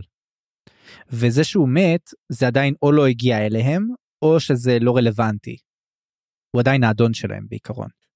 אני, האמת, אני חשבתי, האמת, שזה אדג' ווקר. עכשיו אני אגיד גם למה, לא בקשור לספרים, לא קשור לשום דבר אחר, אלא אדג' ווקר לא מסמפת בלשון המעטה את דנסר. הוא לא אוהב אותו. ונראה שיכול להיות שהוא פועל נגדו, והשתלט גם כן על איזה אזור קטן משלו גם כן, שאף אחד לא מכיר. יש לי עוד אופציית ספר, שים לב, אולי זה. מישהו שאנחנו לא מכירים אותו עדיין. אתה עושה לי חיים? כן, מגיע. לך. אוקיי. אז כן, תשמע, אתה יודע, אבל, אבל, אבל זה כל הזמן שאנחנו פה, אנחנו אוהבים, אתה יודע, לדלות, אבל אני אגיד לו, אתה, אתה זוכר את הדמות מהספר הראשון, זאתי שהלכה ברחוב והסתכלה ככה אחורה במבט קצת עקום? זה בן עסקה. בקיצור, היא הולכת ומוצאת לעצמה ממלכת צללים חדשה, ותוך כדי שהיא הולכת לשם, היא מוצאת למעשה שלושה דרקונים כלואים בשרשראות לעמודים, וזה, וואו, תשמע, זה קטע ממש אה, מעניין. וזה דרקונים שכבר פגשנו, לא? אנחנו נפגוש. לא, כבר פגשנו. אנחנו ראינו אותם כן במסע שקרס אורלונג עושה, הוא עובר דרכם. אבל היה שם גם דרקון צלוב, אני לא זוכר שראינו דרקון צלוב. אה. נכון, נכון, אולי, לא, לא, אז קרסה ראה דר- דרקון צלוב וזה אותו דרקון שלוסטרה ופיני ראו. כן. אז זה כנראה דרקונים אחרים. אנחנו כן ראינו שלושה דרקונים, עכשיו אני נזכר. אתה יודע איפה? איפה? כאשר פידלר, קרוקוס ואפסלר היו בבית האזף. בש... בבית המתים. נכון, אבל הם, אבל הם עפו. נכון. הם, הם, הם טסו. הם לא. הם לא. אז אולי מאז או שהם נכלאו או שמדובר בדרקונים אחרים, אבל אני סתם אה, נזכר. מדובר שהם נכלאו לפני הרבה זמן. לפי הבנתי הם גם נכלאו לפני הרבה זמן. ומה שקורה הוא שהיא מוצאת את הדרקונים האלו, וגם היא פוגשת שם שתי רוחות קטנות. הם מין התהול ובאג של הספר. אני... היא פוגשת הפוגה קומית. הפוגה קומית בשם קרדל וטלורסט, שהם הן, אנחנו לא בדיוק יודעים מה הם או הן בדיוק, אבל הם שני רוחות שלא בדיוק מובן מי הם, מה הם, מה הם ניסו. הם קוסמות עתיקות, הם היו סוג של קורבל וברוץ' אם היה להם חוש הומור אני חושב. כן, רק נשים ועתיקות כנראה, זה, זה מה שאני... שהם ניסו להשתלט על משהו שם, בצלים, חוסלו, והם כמובן שאומרות לא, היינו אלמות יפות וצעירות. זוכר, לא ראית ווילו, נכון? דיבר, סגרנו זה שלא ראית את ווילו. אז יש, יש שם קטע שיש שם את הקוסמת שהיא כרגע היא איזה, לא יודע, איזה, איזה, איזה חיה כלשהי, לא יודע מה, אז אומר לה, "מי- איך את נראית בתור בן אדם? אז אומרת, אני אישה צעירה ויפה, אז אומר לו, יאללה, יאללה, תחי אותה, בסוף אומרים שהיא זקנה. אז אני רק אומר, שהן אומרות, לא, היינו יפהפיות, היינו זה, הם, הם לא בדיוק ידוע מה הן. הם, אתה יודע, הם יכולות להיות גם, היו גם קוסמים, הם סתם ממציאים את ההיסטוריה שלהם תוך כדי, וגם, איך קוראים לך? קרדל, שזה כמו חלב חמוץ כזה, כאילו, וזאת טלורסט, אבל בסופו של דבר, אפסלר נח- רמו רחמיה על אותן שתי רוחות, והיא הם, מחליטה ללוות אותן החוצה בעצם לשער, שיוכלו לצאת ולברוח מממלכת הצללים בהן הן נקודות, והם, הם, היא מוציאה אותם באמת החוצה. ומה קורה איתם? מי הם? מה, מה הסיפור שלהם? מעבר להפוגה קומית שיכולה להיות נחמדה מאוד כמו שאריקסון אוהב לעשות אבל אני כן. מתלבט אני באמת לא יודע כאילו מה יש להם מסע כמו של אה, אתה יודע למצוא את הדרך לעולם הבא כאילו לא יודע זה הרי היא רוצה להביא אותם לשערי הוד ואנחנו רואים שזה לא עובד כל כך מהר. זה לא, הן. בורחות משערי יהוד, היא אמורה להביא אותם משערי יהוד, ואז הן בורחות משערי יהוד. גם לא ברור אם זה יעבוד כי הם בטח עשו כל כך הרבה דרכים להתמודד עם המוות. אה, נראה לי שכל העניין פה זה להראות להוציא קצת מצחיק את כל העניין הזה של נקרומנסרי וכל העניין של לברוח מהמוות. אריקסון אוהב לעשות את זה.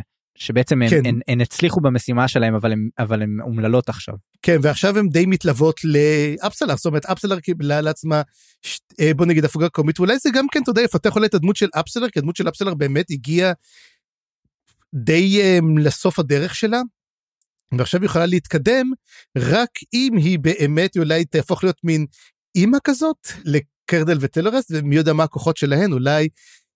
ואז בעצם אפסלר הולכת אה, לתפוס את מברה, הולכת לאותו מקום, לאותו, אם אתה זוכר, לאותו אה, מקדש הרוס, אותו מקדש שהם בנו אותו, אתה יודע, בנו, בנו, בנו, בנו, ופשוט התמוטט על עצמו, מדובר על זה בספר השני, והיא מוצאת שמה הם, שבעצם חיסלו אותו, ומי חיסל אותו?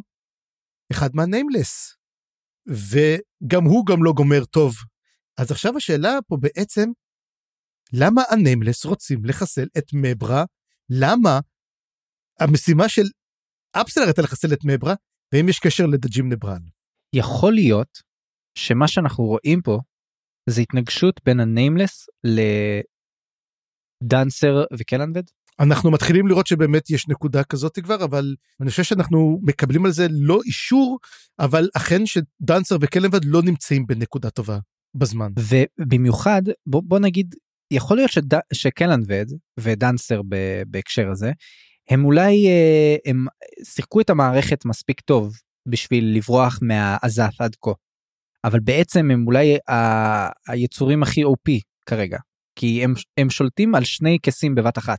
הם לא יודע אם הם שולטים על שני כסים כי צריך לזכור דבר אחד הם הרי עזס הכניס אותם הכניס אותם קיבל את, ה, את הקלפים שלהם אז הם כבר כלואים הם לא יכולים לעשות משהו מעבר הם קיבלו את בית גבוה צללים הם לא יכולים לקחת עוד צל הם לא יושבים על כס הקיסרות. הם לא יושבים עליו אבל אבל הם שולטים בו זאת אומרת אף אחד לא יכול להשתמש בו בגלל שהם uh, השתלטו עליו הרי אמרנו שזה היה התוכנית הזדונית או הערמומית או הגאונית של mm-hmm. קלנבד זה בעצם להשתלט על כל הכסים אבל לא לשבת עליהם. כן ולשמור עליהם אגב אנחנו רואים עוד אחד שעושה בדיוק אותו דבר. האלה נכה. על הד... לא. אה לא? מי? כשנדבר על הדרקונים אנחנו נגלה שיש עוד אחד שיש לו בדיוק אותה תוכנית. ובוא נדבר בעצם אז זהו זה אז זה בעצם הסיפור של אפסלר אז אפסלר קיבלה לעצמה באמת ארק חדש מעניין ומעניין לראות איך היא תמשיך איתו. ואנחנו נעבור בעצם לחלק מה שאני קורא לו החלק החלש בפרקים אלו וזה ליאומן. וליאומן אה, בורח מהצבאות והוא לא כל כך מוצא את עצמו. אתה יודע כאילו אני חושב שנגמר הספר ואומר מה התפקיד שלי עכשיו? מי אני? כאילו אני אמור לפתוח מחדש במרד ועם איזה עם מי אני אפתח במרד ומה יהיה עכשיו איתי ומה אני יכול לעשות ורודפים אחריי כל הצבא מלזני רודף אחריי ויש לי את הספר והוא רוצה לשרוף את הספר הזה, הוא אומר יאללה נשרוף את הספר הזה כבר ונעשה לו את זה והוא לא עושה את זה עדיין, אתה יודע, כאילו הוא נמצא בין לבין ואני חושב שזאת הבעיה שלי אולי כקורא, כי אני לא אוהב דמויות שלא יודעות מה הן רוצות עם עצמן ואני חושב שהן תופסות יותר מדי דפים, כאילו לקרוא על דילמות זה בסדר אבל תעשה משהו, תבחר בדרך וליאומן בסוף כן מוצא לעצמו דרך שאנחנו לא יודעים אותה. אמ, קודם כל יש פה את קוראב שקוראב עדיין הסגן שלו ואנחנו מקבלים את הכל מנקודת המבט שלו וזה מעניין כי אנחנו מעולם מעולם מעולם לא קיבלנו נקודת מבט של יומן. וזה מאוד מעניין כי אנחנו לא יודעים על העבר של ליאומן כלום עדיין. ואני תמיד חשבנו שיש משהו עם, עם ליאומן. מי היה ליאומן בעבר? הוא לא סתם נפגש עם קרסה אורלונג הוא נראה שונה מכל תושבי שבע ערים. האם בעצם ליאומן הוא הכהן של דרק דרק שניצח את טיישרן? תיאוריה חדשה. מעניין אה, אנחנו יודעים בכלל שהוא קוסם אנחנו לא יודעים כלום עליו אנחנו לא יודעים אם הוא קוסם או לא קוסם אמ, אנחנו יודעים שהוא פלדה קרה זה אנחנו יודעים עליו עכשיו יש איזה קטע. שאותי לפחות הצחיק הם, הם נמצאים באיזה נווה מדבר כלשהו וקורב רואה שם צפרדע והוא מתחיל לאכול אותה. ואז הם אומר לו ליאומן אומר לו תיזהר אתה יהיה לך טריפ רע. הוא אומר מה אני לא מבין על מה אתה מדבר וזה משהו שאני רציתי לתת לו קצת הסבר שזאת מחווה פסיכית לטרי פראצ'ט. ואני אסביר גם למה. יש, אני לא יודע אם אתה יודע, אבל אה, בעולם של הסטלנים, יש צפרדעים שברגע שתופסים אותן, יש להם מנגנון הגנה שמפרישות חומר הזיות. ואז אתה יודע, תופסים אותם רעל, בפה. לדעתי זה רעל שעל בני אדם הוא לא, הוא לא הורג אותם בהכרח, אבל הוא כן יכול לתת איזשהו טריפ. גם על חיות רואים את זה שמשל יש איזשהו הם, זה משהו זה שתופסים אותם ואז הצפרדע מפרישה את החומר ואתה רואה אחר כך את הטורפים לא יודע מה זה מסטולים פשוט יושבים ומסתכלים ו, וחוטפים הזיות אז כמובן כמו שאנחנו אתה יודע אוהבים לקחת כל מנגנון הגנה של הטבע ולהפוך אותו לסאטלה. אז ככה גם כן עושים את הדבר הזה וגילו שבעצם יש לזה גם יכולות אה, רפואיות ולכן גם כן לוקחים את אותו רעל ומייצרים ממנו אה, גלולות והגלולות האלו הם גלולות שעוזרות לאנשים קצת להתמודד עם מצבים פסיכוטיים. קטע. ולטרי פרצ'ט היה לו את הדמות שקראו לו דה בורסר הגזבר של האוניברסיטה ותמיד שהוא התנהג לו בסדר תמיד שאלו אותו האם הוא לקח את הגלולות של הצפרדע. וזה פשוט כל הזמן זה מין בדיחה שחוזרת עליה זה עשרות ספרים אתה יודע. מה, מה עם הגלולות של הצפרדע? אם הבורסר לא לוקח אותה הוא מתחיל להפוך להיות אתה יודע פסיכי לחלוטין. אז גם כשהוא אוכל את הצפרדע ואומר אתה יודע זה סרט חסר אומר לא זה בסדר וזה אני הרגשתי מחווה מאוד גדולה לפרצ'ט ואני חושב שאולי אמ, גם מה קוראים זה אבל אולי הם ריצ'ינג טו מאץ' אבל זה גם אופציה אני אקבל את זה. ואז בסופו של דבר קורב אומר לו תשמע אתה ממש המירת קורא לו מיר רט אומר לו מה זה בכלל, אז הוא מספר לו שיש איזשהו מין חיה כלשהי, והוא כאילו מסתכל, הוא אומר, מי רט, אך בראש, ואז הוא אומר, כן. ונראה שיש לו רעיון כלשהו. מה אתה חושב שהרעיון הזה, ומה זה קשור לך בראשים? אתה חושב שהוא רוצה לקחת את אה, גילדת בראשים של לת'ר? לא, לא, לא, אני חושב שהוא רוצה ל- ללכת לגמרי למלחמת גרילה. Mm. הוא רוצה להיות המעצבן הזה, הכוחות האלה שמעולם לא הצליחו לכבוש אותם, סטייל אתה יודע אסטריקס ואובליקס? mm-hmm. הגלים שהאימפריה הרומית לא מצליחה לכבוש אותם משהו כזה. כאילו להיות כוח שלא מצליחים להשמיד אותו ולהמשיך להציק. אין לו זה אין לו משמעות גדולה כרגע יותר מזה. יש לו עוד שתי אופציות או כאילו זה מה שהוא חשב יש לו שתי אופציות או להיכנע לפזר את כל ההפגנה וזה. אופציה שנייה זה לצעוד למותם לקרב אחרון משהו כזה ו- ולהקיז כמה שיותר מדם המלזנים עד שהם ימותו. וקורה בעצם לשכנע אותו לעשות משהו אחר זה אה, להמשיך את הלחימה לא לעשות שום דבר גרנדיוזי אבל כן כל הזמן לזנב בהם לפגוע בהם בנקודות ה, ה, בנקודות התורפה לפגוע בלעשות מין אה, פרטיזנים כאלה אני יודע. Mm-hmm. אז זהו אז אה, באמת אנחנו נראה את ליאומן ואנחנו מחכים לראות את הצבא איך יתמודד איתו. וכמובן אנחנו לא יכולים להמשיך בלי כמובן הדמות האהובה עלינו מהספרים הקודמים קרסה fucking אורלונג שחוזר ופוגש דמות חדשה בשם סמרדב. סמרדב היא מכשפה. ואנחנו מוצאים אותה כשהיא שבורת רגל וזרוקה במדבר אחרי שהיא עושה, היא בעצם מין מכשפה טכנולוגית, אני לא יודע איך להגיד את זה, יש לה, היה לה רעיון לכרכרה שמניעה את עצמה, ללא סוסים, פשוט הבן אדם שיושב בפנים מין מזיז אותה בעצמו, ה contraption המוזר הזה נשבר, התרסק והרג את הבן אדם. היא שברת רגל, ומי בא לפגוש אותה כמובן? קרסה אורלונג. היא כמובן עושה איתו משא ומתן, הם, הוא אומר לה בואי תעלי על הסוס, על הבוק, לפני שהוא אוכל אותך, והם הם הולכים ביחד מגיעים לאוגרת, לעיר הגדולה, ושם כמובן הם, הם מגיעים לשם, מגלים קצת יותר מסמרדב, מראה שהיא מגיעה משם, זאת העיר שלה, היא קצת מין, אתה יודע, מין לא אגיד כזאת דמות מעניינת כל כך, אתה יודע, מין קרסה, אתה יודע, חוז, ממשיך להיות אותו, ואז הוא אומר, טוב, הרי הפסדנו אותה במלחמה, ויש שם איזה מצודה מלזנית ליד אוגרת, שפשוט הם התחפרו שם. מה שמזכיר את אותו, אם אתה זוכר, בספר הרביעי, את אותה, אמ, אותו ליגיון שהיה תקוע במגדל, אבל המצב שלהם הרבה יותר גרוע, למה אין להם לאכול ולשתות, הם לא מצב טוב, ואז הוא אומר, אנחנו צריכים לעשות איתם שלום. הוא אומר, אני אלך ואני אציג את עצמי שם, ואנחנו צריכים לקבל כבר את העובדה שהמלזנים שולטים בנו, ואנחנו צריכים להציל, להציל כמה שיותר מהדבר הזה. איזה שינוי ענק של קרסה אורלונג שהפך להיות ממחרחר הקרב למגשר הגדול. אני חושב שהוא לא זה ולא זה אני חושב שהוא הפך להיות הפרגמט פרגמטיקן זאת אומרת יש לו יש לו איזושהי מס, משימה או משמעות שגוברת על כל הדברים הקטנים האלה. יש לו משהו שהוא מנסה לעשות אנחנו לא יודעים עדיין מה זה אבל הוא סוחב איתו עדיין את הראשים של הדרגוס שהוא הרג. לא ברור למה. אין, אין כבר מרכיבים צריך להזכיר את זה. אולי זה חלק מה עדיין מהמסורת הטבלורית שהוא ככה מנסה להחזיר אה, עטרה ליושנה כן שהוא מחזיק את, ה, את החתיכות של האויבים שהוא הרג נכון היה את הקטע הזה של הטבלורים. כן נכון. האוזניים האם היה או משהו אחר? לא זוכר כרגע אבל הם היו סוחבים את המזכרות לוקחים את המזכרות. כן וחוץ מזה כן הוא אומר השמועה אומרת שאני בעצם אה, דיברתי עם המלזנים אני בעצם אמרתי להם שאני לא הולך להילחם בהם. אני לא רואה סיבה וזה מאוד מאוד מעניין כי אנחנו יודעים שהאימפריה המלזנית היא לא חבר הם לא באמת חברים של קרסה קרסה רוצה לשחרר את העם שלו ובהרבה מהרבה בחינות זה בעצם מהאימפריה. אבל כנראה שהם לא באמת האויבים שלו מי כן האויב שלו? מי האויב של קרסה? האל הנכה. אני לא יודע. האל הנכה. לכאורה. אבל הוא גם האל שלו. הוא לא האל שלו לא מקבל אותו אומר אתה אתה צירפת אותי תשמע נחמד מאוד מצדך ואל תחשוב שנעשה מה שאתה אומר לי. נכון השאלה אם הוא באמת רוצה להרוג אותו או אני, אני לא יודע אני אני מצד אחד מאוד רוצה לקרוא על קרסה מצד שני החלק הזה נורא מבלבל אותי כי אני לא מבין למה הוא מה מה נבנה פה ואולי זה, זה, זה בסדר זה בא בתחילת הספר אז אנחנו אגב אני אתן לך עכשיו יש לי רעיון אחר. סליחה שאני עשיתי פה פתאום עושה פלשבק לאחור. מה אם החמישה שבאו לבקר את ברטול מקר זה אותם חמישה ששרדו מהשיבת האלים של קרסה אורלונג.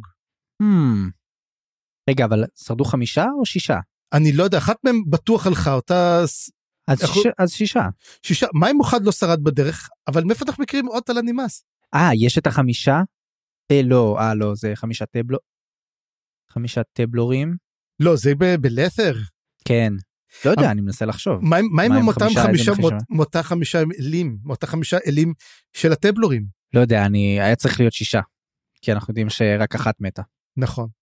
Um, עדיין תיאוריה תיאוריה שעלתה עכשיו בגלל שנזכרנו בקרסה אורלונג אז בוא באמת נמשיך באמת אנחנו רואים פה בעצם שקרסה אורלונג הולך עם סמר דב כמה הם ישרדו ביחד שניהם או מה תפקידה של סמר סמר בינתיים היא לא דמות שאני יכול להגיד עליה וואו אבל טוב, פרק ראשון מה אני אגיד אתה יודע כמה אתה יכול לשפוט מפרק ראשון אבל um, מעניין לראות ואז למעשה אנחנו מגיעים זה הפרק הראשון הפרק השני אנחנו מגיעים וואו, אין לי מה להגיד על הפרק השני, זה פרק כל כך הרבה מידע שופכים עלינו, ו... ו, ו וואו, כמעט טבעתי בו.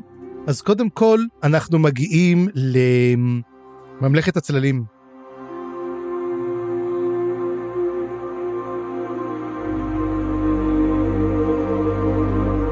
וכמה שאני אוהב את ממלכת הצללים, ואנחנו רואים את קלנבד ואת דנסר, והם עומדים ומחכים ולא מדברים, ומי שעושה את הדיבור זה יזכר על פסט שיושב שם ו- ו- ומדבר כן.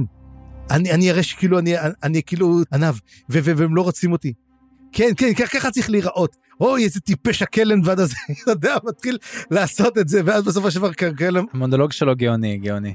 וגוני, ו- הוא בטוח שלא שומעים את המחשבות שלו כשהוא אומר אותן בקול, ואחר כך הוא עונה כאילו לא שומעים אותו, ואחר כך הוא מגיב על זה שוב במחשבות שלו שהוא ממלל אותם. קיצור, זה גאוני. כן אדוני, אוי, למה אני מתפלש כלפיו, כזה, תשמע, הוא נהדר יזכר על פסט, פשוט אחת הדמות הכי כיפיות לקרוא עליהן. ובסופו של דבר פשוט קלנבד פשוט נענר ואומר, אה, נקרא לו כבר אמנס, הרי זה אמנס אומר, נו טוב, אתה תספיק, מה אני יכול לעשות איתך? הוא אומר, אני אשלח אותך אפילו שאני יודע שלא תצליח ולא תגיע בזמן. לאיפה הוא שולח אותו? שאלה מצוינת. ובגלל זה אני אומר כזה דבר, האם מדובר פה, כי אני רואה פה שהוא אומר לאיפה הוא רוצה, ויש סיכוי שמדובר פה להגן על איקריו? או להגן על אפסלר? על קרוקוס? משהו? אין לי מושג מה, כי בתכלס הוא שולח אותו. אז זה משהו בשבע ערים אני אמור להאמין, אבל למה הוא שולח אותו? למה הוא מתעניין בזה? מה בעצם המטרה של אמנס? הרי אנחנו מגלים שבין אמנס לקוטיליון הם פועלים ביחד, אבל לכל אחד יש מטרה אחרת. הם פועלים ביחד אבל לחוד. זאת אומרת, מהמם. יש להם גם אה, אמון הדדי, וגם הם יודעים לתמוך אחד בשני כשצריך, אבל גם לתת אחד לשני מרחב פעולה כשצריך. כן. זה מה שהופך אותם אולי לכל כך מסוכנים. כן, השאלה אם הם לא לפעמים גם פועלים אחד נגד השני. לדעתי לא, הם לא היו מצליחים להגיע לאיפה שהם הגיעו אם היה ביניהם איזושהי איבה. הם פשוט נמצאים באותה סירה, לדעתי הם מבינים את זה לגמרי. אבל גם, אה, גם יכול להיות אולי שאיסקר אלפס נשלח להתמודד עם השד הזה, עם הדג'ים נברל. זה מה שאמרתי, אני לא יודע. אה. או שכן, או שלא. ומה המטרה של דג'ים נברל אז? אז האם דג'ים נברל הולך נגד אפסלר? האם דג'ים נברל הולך לחסל את קוטילון ואת שדות'רון? יכול להיות שבעצם מדובר פה על מתקפה מה, מה הסיכוי שהוא יוכל לעשות את זה אם יש להם שבעה כלבי צללים פסיכיים? של לא יודע, לא חושב. חמישה כבר לא? חמישה. טוב, לא יודע. אוקיי, אז בוא, אה, אה, עכשיו שאתה אומר את זה, אני חושב רגע, מגניב, זה אומר שלדרגות ולכלבי הצללים יש עכשיו את אותה, אותו מספר. נכון מאוד. לא חשבתי על זה עד כה. עכשיו אנחנו ממשיכים פה בעצם בקטע ועכשיו מגיע איזה קטע שלא הבנתי אותו והאמת שבכלל התחלנו לדבר פה אני חושב שהבנתי אותו ואני אספר לך למה אני מתכוון. אני מתכוון לקטע שעכשיו דנסר קוטיליון עוזב את uh, שדוסון הוא קודם כל הוא מסתכל החבל. אתה רוצה עוד שמות שלו? החבל ודבר אחד שאני הוא גם מסתכל uh, שדוסון לא נראה טוב הוא נראה דהוי הוא נראה שמאמץ יותר מדי מהכוחות שלו המצב של שדוסון לא טוב כנראה כל המלחמות שלו בעולם של, של הצללים, למנוע מכל המתקפות של האדור כנראה, ושל um, רולד, הם מתישות אותו מאוד מאוד. אנחנו, פעם ראשונה שאנחנו רואים אותו מצב כזה. ואז אנחנו רואים את קוטיליון יוצא ובעצם מגיע לנקודת כלשהי בצללים, וכשהוא הולך אנחנו מבינים שהוא הולך בעצם לשלושת הדרקונים הכלואים. אבל כשהגיעה לשם אפסלר אמרה שהיא לא מכירה את האזור הזה. ואז אמרתי איך זה קורה ואז אמרתי אחרי שאפסלר הגיע לשם עכשיו הבנתי אחרי שאפסלר הגיע לשם הוא בעצם גילה את הנקודה הזאת והוא הולך לחקור אותה. אז זה משהו ש... זה מה שעלה לי רק הרגע פה. כן יכול להיות הקשר ביניהם עדיין וזה מראה שהקשר ביניהם עדיין קיים. או שיש פה שאלה אחרת האם קוטיליון משתמש בקשר ביניהם שהיא תלך לממלכות צללים נסתרות שלא מוכרות ותמפה עבורו נקודות מעניינות שזה טוב. עכשיו ברגע שהוא מגיע לשם לאזור הזה נתקל בתושב כלשהו של ממלכת הצללים בשם מלך הקצוות אדג' ווקר. שזה שלד בתכלס הולך על שלד אה, נראה כמו תלן אימס אבל פשוט לא מובן מה התפקיד שלו הוא מין הוא אל עתיק. הוא אל עתיק הוא איזה יצור בריאה עתיקה מאוד שמתהלכת בממלכת הצללים והיא מאזינה לכל מה שקורה שם הוא כמו ה-NSA של הצללים הוא פשוט מקשיב לכל מה שקורה בממלכות הללו. יש לי תיאוריה מהו. תן תן. עלתה לי עכשיו עלתה לי עכשיו שנייה אני צריך למצוא את השם אבל נכון הם דיברו על uh, בהמשך שמדברים עם הדרקונים הם מדברים בעצם על זה שהיה היה שלושה סול טייקנים שהיו בעצם המנהיגים של העמים שלהם. ודיברנו על אנחנו כבר מכירים את אנומן דה רייק mm-hmm. ואת סקבנדרי בלאד איי כן ואת ש... ואוסריק ואוסריק נכון והיה עוד רביעי היעד רביעי שזה של התלנימאס נכון ומה היה השם שלו אטיל אטיל אז אני חושב שאולי זה אדג'ווקר. אמ, אנחנו ראינו כבר את אטיל. מתי? הוא זה הדרקון שלקח את הסילנדה לתוך האש. אה... והוא מוזכר אוקיי. בספר הרביעי וגם בספר הראשון דרך אגב הוא מוזכר על ידי לורן. אני לפעמים כל הזמן מסתכל אתה יודע על הדבר הזה הוא זה שאמר היא בעצם זאת היא זה לא הוא זאת היא אטיל זאת דרקונית שהיא היחידה מלוגרוס שהופיעה בפני אה, קלנבד אי פעם שזה מאוד מאוד מעניין גם כן הדבר הזה. ואז בעצם הוא הולך לשלושת הדרקונים הכלואים והוא רוצה בעצם להשיג מהם מידע והוא עושה להם Black Widow אתה זוכר אתה זוכר אם כבר אמרנו בונצ'סטר זה Avengers אז ההתחלה אז אם כבר אז ככה דנסר הוא Black Widow הוא מין מתחקר אותם ותוך כדי שבעצם הוא אני לא יודע אם אתה זוכר את Avengers שמענים אותה כביכול והיא בעצם סוחטת מהם את המידע. וזה בדיוק מה שהוא עושה הוא משתמש ב, ב, הזלזול שלהם כלפיו בשביל לגלות את המידע שהוא רצה וגם מאדג' ווקר אדג' ווקר ממש לא אוהב אותו הוא קורא לו גם usurper יענו החומס החמ... מי שגנב בעצם את הממלכה הוא אומר לו אתה לא שולט בעצם פה. ואז הוא אומר לו אתה יכול להגיד לי על הדרקונים האלו ופה אני צריך לעבור למה שכתבתי. הוא מתחיל לדבר איתם ואז הוא אומר מי אלו הדרקונים ואז הוא מוסר את בעצם שמות שלושת הדרקונים שכלואים וקוראים להם אמפלס, קלס ואילות'.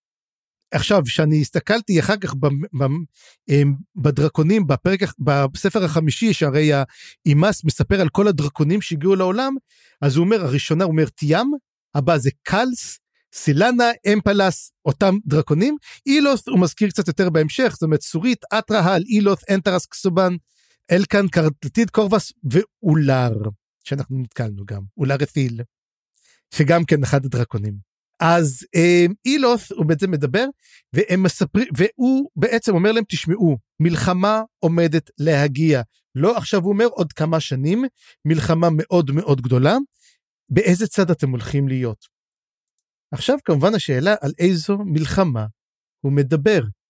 אני מאמין שזה המלחמה נגד האל הנכה. אני מסכים. אבל מה אם לא? מה אם מדובר על מלחמה נגד הכאוס כולו? לדעתי זאת אותה מלחמה אנחנו יותר ויותר מקבלים על זה אישוש גם כשדיברנו על מלחמת הכאוס בפעם האחרונה דיברנו הזכרנו את, אה, את בעצם את הקיסר קיסר הכאב ואנחנו עכשיו יודעים שקיסר הכאב הוא רק פיון של אה, האל הנכה. מה שאומר לי שהמלחמה בכאוס היא המלחמה נגד האל הנכה יכול להיות שהאל הנכה הוא לא הכאוס אבל אבל לדעתי יש לו את כל הרצון ואת כל הסיבות בעולם לדרדר את העולם לכיוון של הכאוס. כן, הוא, שלי, הוא שליח של הכאוס, בוא נגיד, האל הנכה, ופה אנחנו למעשה, אם דיברנו על האל הנכה, זה מה שהוא מתחיל לשאול אותם. דבר ראשון, קודם כל, במי אתם תתמכו? הוא רוצה לראות האם הם שייכים לכאוס, אתה יודע, לנו או לצרינו.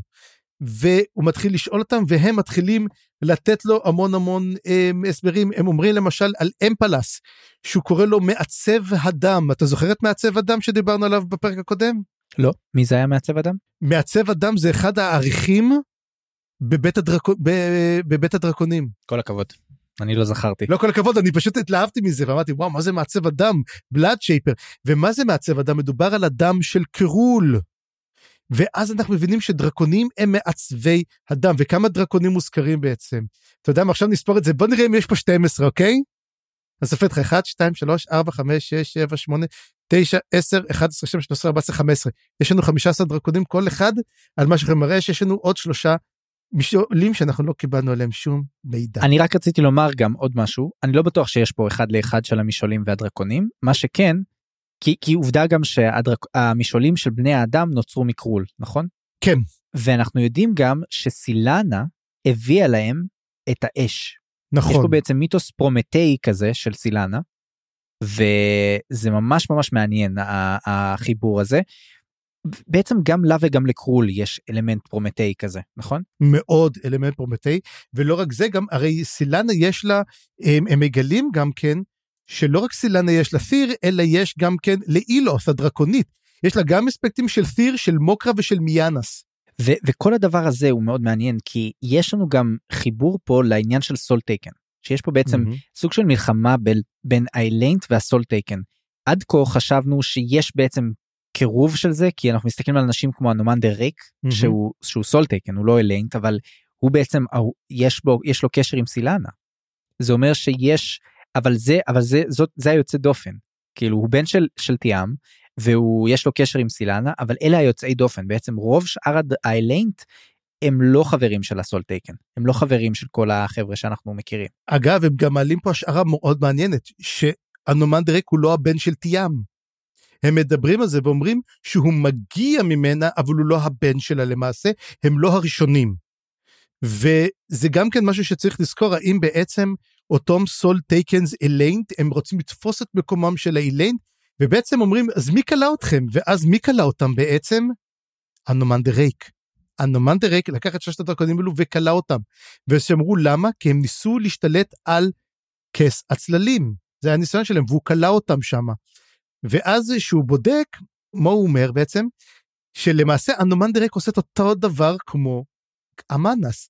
הוא לא משתלט, הוא אומר, אני רוצה בעצם שאף אחד לא יעלה על הכס של הצללים, אבל אני שומר על זה שאף אחד גם לא ינסה, אני כולא אותם ולא נותן לאף אחד לעשות את זה. דרך אגב, זאת גם הסיבה שהוא לא הורג את הדרקונים, כי אם הוא יורג את הדרקונים, הוא למעשה יפגע במשעולים.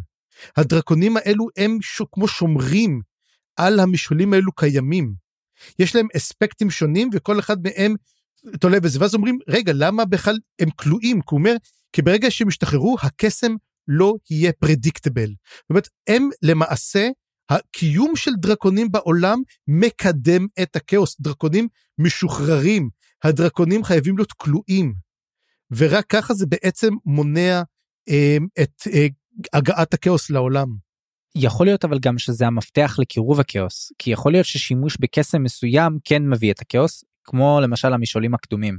לדעתי השימוש של המשעולים הקדומים איכשהו כן מביא את הכאוס כי עובדה גם מה שראינו במקור עם קורל העיר קורל שהקורל דגליין בעצם הביא זה בעצם משימוש בסוג מסוים של כאוס גם וכל הדברים האלה אני, אני מרגיש שכן יש קשר בין זה.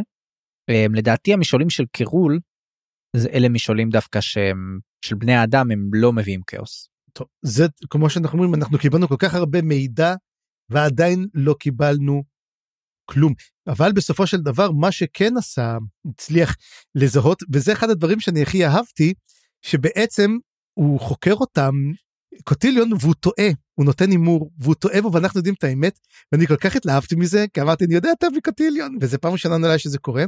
שהוא מנסה לגלות בעצם יותר על המידע של העולם הוא חוקר אותם על סקבנדרי והוא מדבר הרבה על סקבנדרי בלעדיי והוא אומר האם בגלל שהוא מת? ואז הוא אומר בגלל שאתם הרגתם אותו ואז הם צוחקים עליו ואומרים לו אוי אתה לא מבין אתה לא זה אתה אנחנו בכלל לא הרגנו אותו ואתה סתם ניחוש נחמד. זאת קילמנדרוס כן. זה קילמנדרוס הרגה אותו אבל עדיין הוא חי.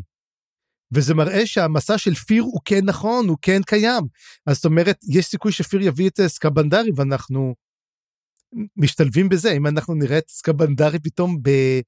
איך זה, בשבע ערים, נראה את, זאת אומרת, את פיר ואת כל החבר'ה האלו, אוי, זה יהיה מגניב, אחי, זה יהיה, זה יהיה. ה crossover הגדול. אנחנו נראה את uh, אנומנדר רייק לוחץ את ידיו של סקבנדרי והם ביחד הולכים להרוג את האל הנכה. או-אה, civil war confirmed.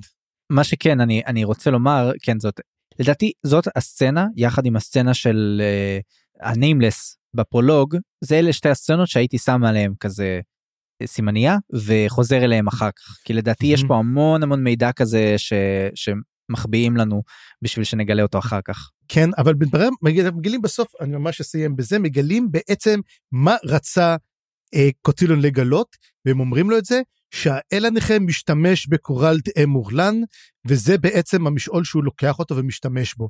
ואז אומר אה, ואז אומר כאילו אה, הוא אומר טוב תודה רבה על המידע זה בדיוק מה שרציתי לדעת הששתם לי את התיאוריה ואנחנו מבינים שהדנסר וקוטיליון זה אותו אחד אז בעצם קוטיליון ואמנס הם הולכים עכשיו לפתוח במערכה נגד האל הנכה הוא בעצם זה שעושה את הבלאגן הוא זה שפוגע באמנס.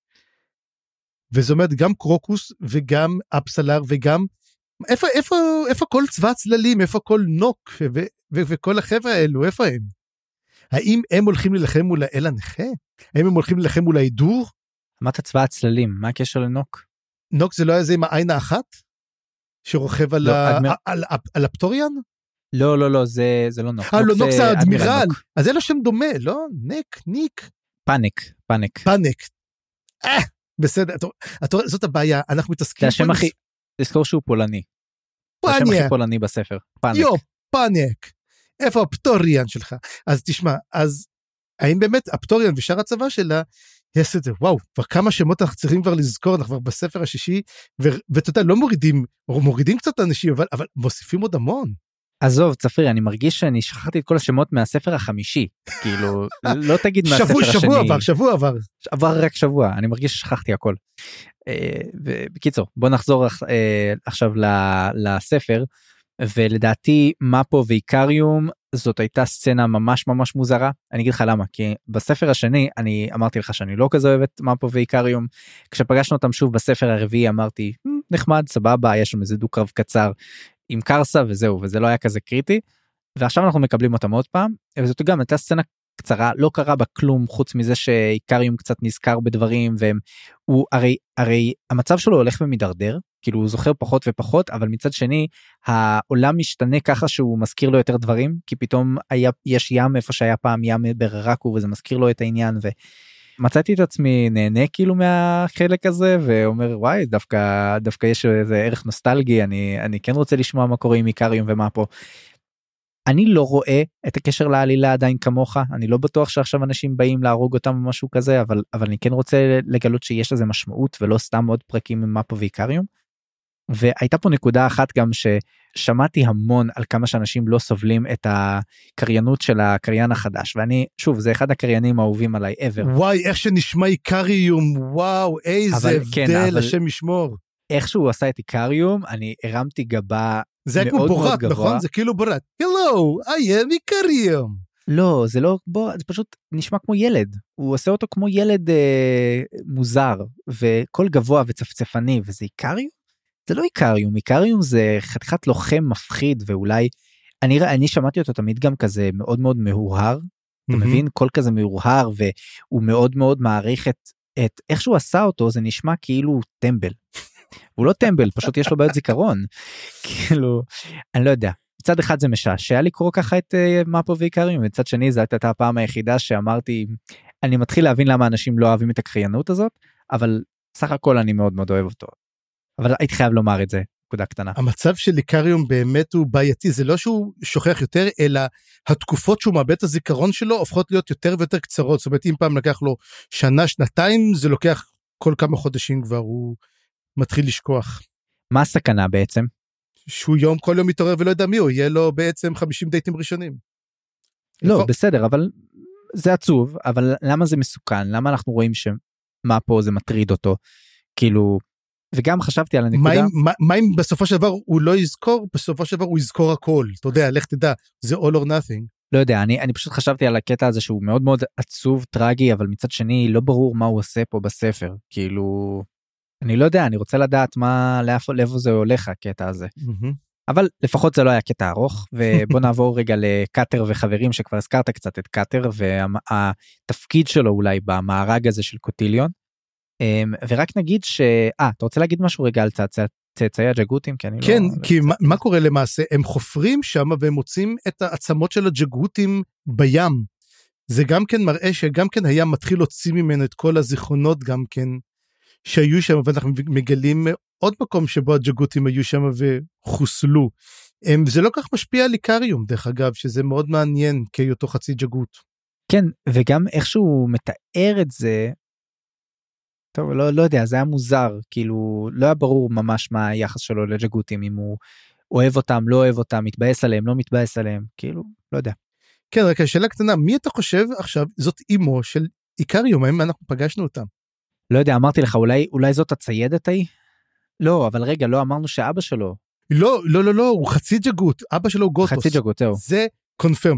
אז מי האימא שלו? זאת השאלה הגדולה. שמע, אם יש לך תיאוריה, תגיד, כי לי אין. מה אם אימא שלו היא ספייט?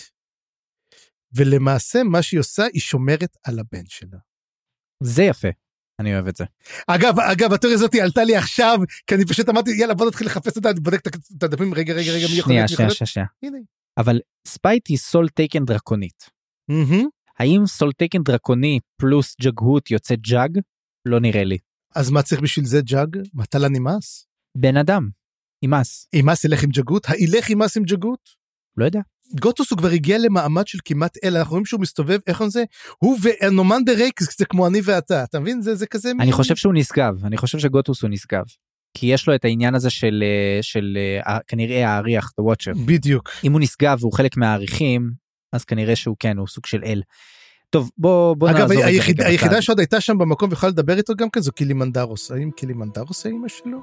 גם אופציה. טוב, בוא נמשיך הלאה כמה שאני אוהב תיאוריות וזה פרק ראשון בעונה ואנחנו אוהבים להעמיס כל התיאוריות כדי שלפחות משהו אחד יתפוס, תודה, עד סוף העונה. בוא נמשיך באמת לקטר ולחבר'ה אלה שלו.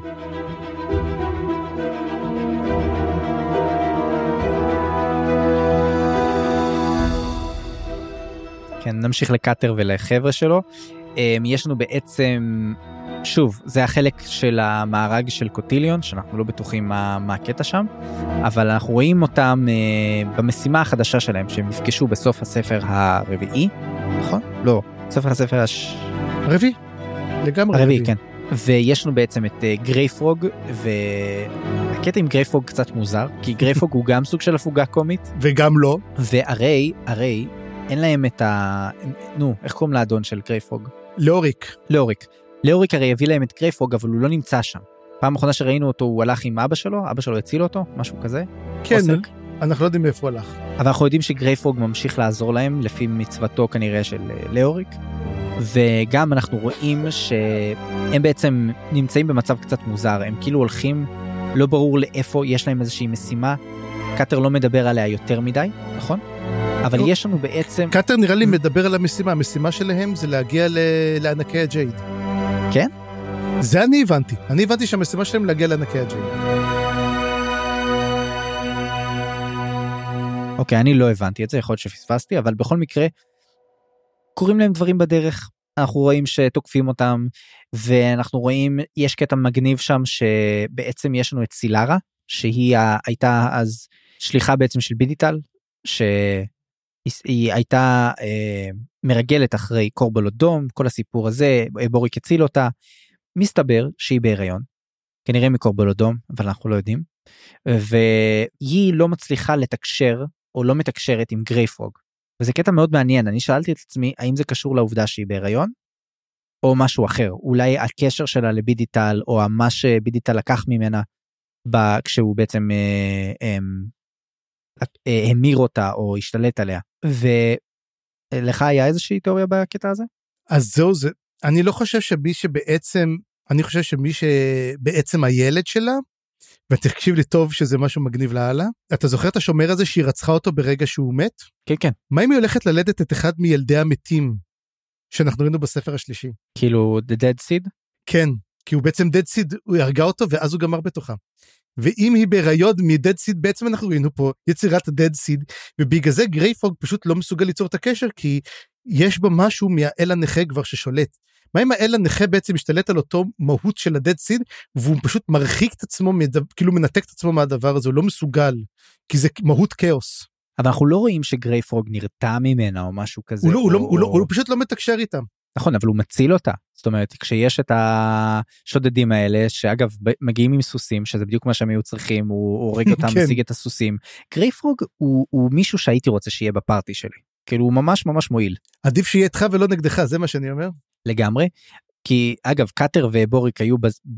לא רחוקים מהחבורה בדיוק בזמן הלא נכון איך, איך, כן. איך זה קרה הדבר הזה. ואתה כתבת משהו על טירופו של הבוריק אתה רוצה להרחיב כי אני כן. לא שמתי לב למשהו כזה. אומר כל הזמן קאטר שהבוריק כבר השתגע לגמרי. הוא בקושי מתפקד, הוא ממלמל לעצמו, וכשהוא בא ומדבר איתו, והבוריק ממש מדבר איתו, אומר וואו, אוקיי, עכשיו הוא בזמן טוב. אה, הבוריק לא בזמן טוב. הבוריק מתחיל לאבד את השפיות והם אומרים טוב אנחנו צריכים להתקדם מאוד מאוד ל Jades כבר כדי שנוכל כבר לגלות את ה... יש איזה סוד שהוא כלשהו שם מה שאנחנו קוראים לו סוד האוטטרל. ופה אנחנו מנסים להבין כאילו אני בגלל זה אני אומר על ידי קאטר אנחנו נבין בעצם לפי דעתי מה סוד האוטטרל האמיתי. אני שואל את עצמי אבל אז שתי שאלות א' למה הם צריכים את פליסין ג'וניור וסילרה? שישאירו אותם בצד. מה הם מועילות פה בסיפור? הם לא מועילות הם מג... הוא מגן עליהם פשוט גרייפרוג מגן עליהם וזה הכל הם פשוט באותה דרך. לא מה הם מועילות אבל אם אם קאטר נשלח למשימה למה הוא היה צריך לפגוש אותם? רק בשביל להבוריק? אבל להבוריק יכול הם היו יכולים להשאיר אותם במקדש טסם היו מטפלים בהם והיו הולכים למשימה למה הם צריכים אותם ביחד? כנראה היו הורגים אותם אם היית משאיר אותם אה במקדש טסם נכון. אני יודע הוא יכול שיזכר על פסט לא יכול יכול להיות כל הזמן הולך לממלכת הצללים. האם יש להם סיבה? אתה יודע משהו? באמת אין לי אין לי מושג אני אני גם צמא אז יאללה. פשוט אולי- אתה יודע זה נוח שיש cast cast של דמויות שאנחנו כבר מכירים אני יודע אבל אבל גם אני אגיד עוד משהו הבוריק לא לגמרי לדעתי איבד את זה אמ, אנחנו רואים שהוא מדבר על הרוחות כל הזמן אבל הוא באמת יודע לראות רוחות רפאים כאילו הוא באמת רואה הוא אומר היו פה שבטים עתיקים שאנחנו רואים פה את השאריות שלהם ובוריק רואה הרבה יותר משאר האנשים מסביבו ויכול מאוד להיות שזה גורם לו להיראות תמוה ומשוגע אבל בעצם הוא לא. טוב אנחנו רואים את זה מנקודת מבט של קרוקוס אז עבורו נראה שהוא משוגע זאת באמת השאלה הגדולה. טוב אני אני חושב שיש עוד הרבה מה להוסיף לקטע הזה אבל בוא נשים נשים אותו רגע בצד כי אנחנו באמת לא יודעים המון לאיפה מתקדמים ומה קורה שם רק בוא נגיד שהם השיגו סוסים והם בדרך לאנשהו. ונחזור לסוף סוף אולי לצבא תבורה אחרי הרבה הרבה הרבה זמן שלא ראינו אותו חזרה לפידלר חזרה ליחידה שלו שכבר התחלנו להכיר אותה וחזרה ללא מעט משורפי הגשרים. וזה היה פרק מאוד מספק אני חושב פרק שחיכינו לו הרבה מאוד זמן וגם אה, פרק עם הרבה משמעויות מעבר לזה. זה לא היה סתם פן סרוויס אני חושב. וכמו שאתה כתבת האיחוד הזה לא הכי מרגש. אז בוא נדבר רגע על צבא תבורי אנחנו בעצם נמצאים בצבא של תבורי כרגע במרדף סוג של אחרי לאומן ומה שנשאר מצבא השאיק כאילו כי המלחמה לא נגמרה בעצם אבל זה לא משהו מאוד מאוד חשוב. זה לא איזשהו בעצם המלחמה נגמרה במובנים מסוימים וזה מצד אחד מצד שני אנחנו מתחילים להבין שיש פה הרבה דברים מתחת לפני השטח. הצבא לא לא נמצא במצב טוב הם קצת עדיין בסוג של אה, אה, הרבה אבדות שהיו במלחמה ולא ברור עכשיו מה המשמעות ומה המטרה. ויש לנו גם בראש את תבורי ואנחנו נשמע אחר כך בהמשך בשיחות של אה, קוויקבן וטיישרן וכל אלה אנחנו נשמע שתבורי נמצאת במצב מאוד מוזר כי הצ- נחלה הצלחה מאוד מאוד לא מובנת מאליה מצד אחד. מצד שני היא זוכה ליותר ויותר פופולריות ואנחנו יודעים שזה משהו שיכול מאוד להיות בעייתי מבחינת נאמנות לאימפריה כי לסין יכולה מאוד בקלות להיות מאוימת על ידה. אם תבורי תזכה בהרבה מאוד אהדה של הציבור יכול להיות שהיא תקבל מצב שהיא תוכל להחליף את uh, לסין או לעשות איזושהי הפיכה. מקרה דוג'ק. מקרה דוג'ק כאילו אבל אבל גם נסתכל רגע על ההיסטוריה כן זה קרה זה בדיוק מה שקרה עם uh, הרבה מאוד קיסרים באימפריה הרומית. שהיו גנרלים מאוד מאוד מוצלחים קיבלו את אהדת הצבא שלהם פשוט חזרו עם הצבא וכבשו את רומא כאילו זה יוליוס קיסר בוא נדבר עליו. יוליוס קיסר למשל. כן כן ו- וזה ממש אה, משהו שקרה בהיסטוריה וזה ממש משהו ש... ומה שמעניין שהם מדברים על זה, אז הם שואלים האם היא מודעת לזה תבורה? והם אומרים כנראה שכן, אבל היא לא יודעת מה לעשות עם זה. זאת אומרת כרגע כמו שנראה היא ממשיכה במשימה שלה וגם בהצלחות שלה אז יכול להיות שהיא קוברת עוד יותר אה, את עצמה או, או מגדילה את הבור שהיא הולכת ליפול לתוכו. ומצד שני גם היה לנו את פידלר שאנחנו חזרנו אליו ופידלר נפגש עם קוויקבן ועם קלאם וגם עם דוז'ק אחר כך וטיישרן. והיה פה מפגש מאוד מעניין יש שם הרבה בשיחות האלה אה, כמו שאמרתי גם על אה, שורפי הגשרים שהם בעצם נותנים להם את המידע החסר על אה, כל מי שכן שרדו משורפי הגשרים. וגם יש לנו את השיחות על תבורה וגם אה, אנחנו רואים את קוויקבן מדבר עם טיישרן. וטיישרן עכשיו, עכשיו הרי אנחנו יודעים עליו קצת יותר טיישרן וקוויקבן יש ביניהם איזשהו כסח קטן ואני מאוד מאוד אה, היה לי מגניב לקרוא עליו כי א' קוויקבן כנראה לא היה מודע לגמרי על כל הקטע הזה שטיישרן דווקא היה טוב לשורפי הקשרים בסופו של דבר נכון? אני חושב שהוא קצת היה מודע לזה הוא, הוא די עלה על זה כבר בספר השלישי כבר הוא יודע את זה שטיישרן היה בסדר אבל יש את הבדיחה הזאת שבהתחלה אה, קלאם קלאם לא היה קלם, בטוח כן. היה איזה סיפור שם שאומר בהתחלה קוויקבן אומר לפידלר תשמע כשאתה רואה את טיישרן תבין שהוא בסדר אל, אל תעשה כלום הוא בסדר גמור. אה, אז אל, אל תעצבן את טיישרן בסדר? אז אומר לו פידלר אוקיי בסדר. ואז מגיע קוויקבן וואלה טיישרן אני אראה לך מה זה. ואז אתה אומר לעצמך באמת כאילו אחד בפה ואחד בלב. לא וגם קוויק בן וטיישרן יש ביניהם כזה כסח כאילו טיישרן מתחיל לקרוא לו high כאילו ו... ו...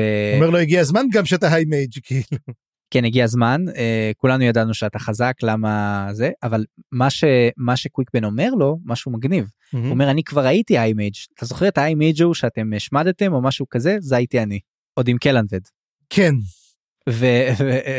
ותשע נורא נורא מופתע מהקטע הזה אני אהבתי את, ה, את העניין הזה. בקיצור תשמע היה מגניב לקרוא אבל לא מספיק אני רוצה עוד אני רוצה עוד מקוויק בן אני רוצה עוד מקלאם אני רוצה לראות מה קורה שם אני רוצה להבין לאן הצבא של תבורי הולך להיות מופנה. מה הולכת להיות המשימה שלהם.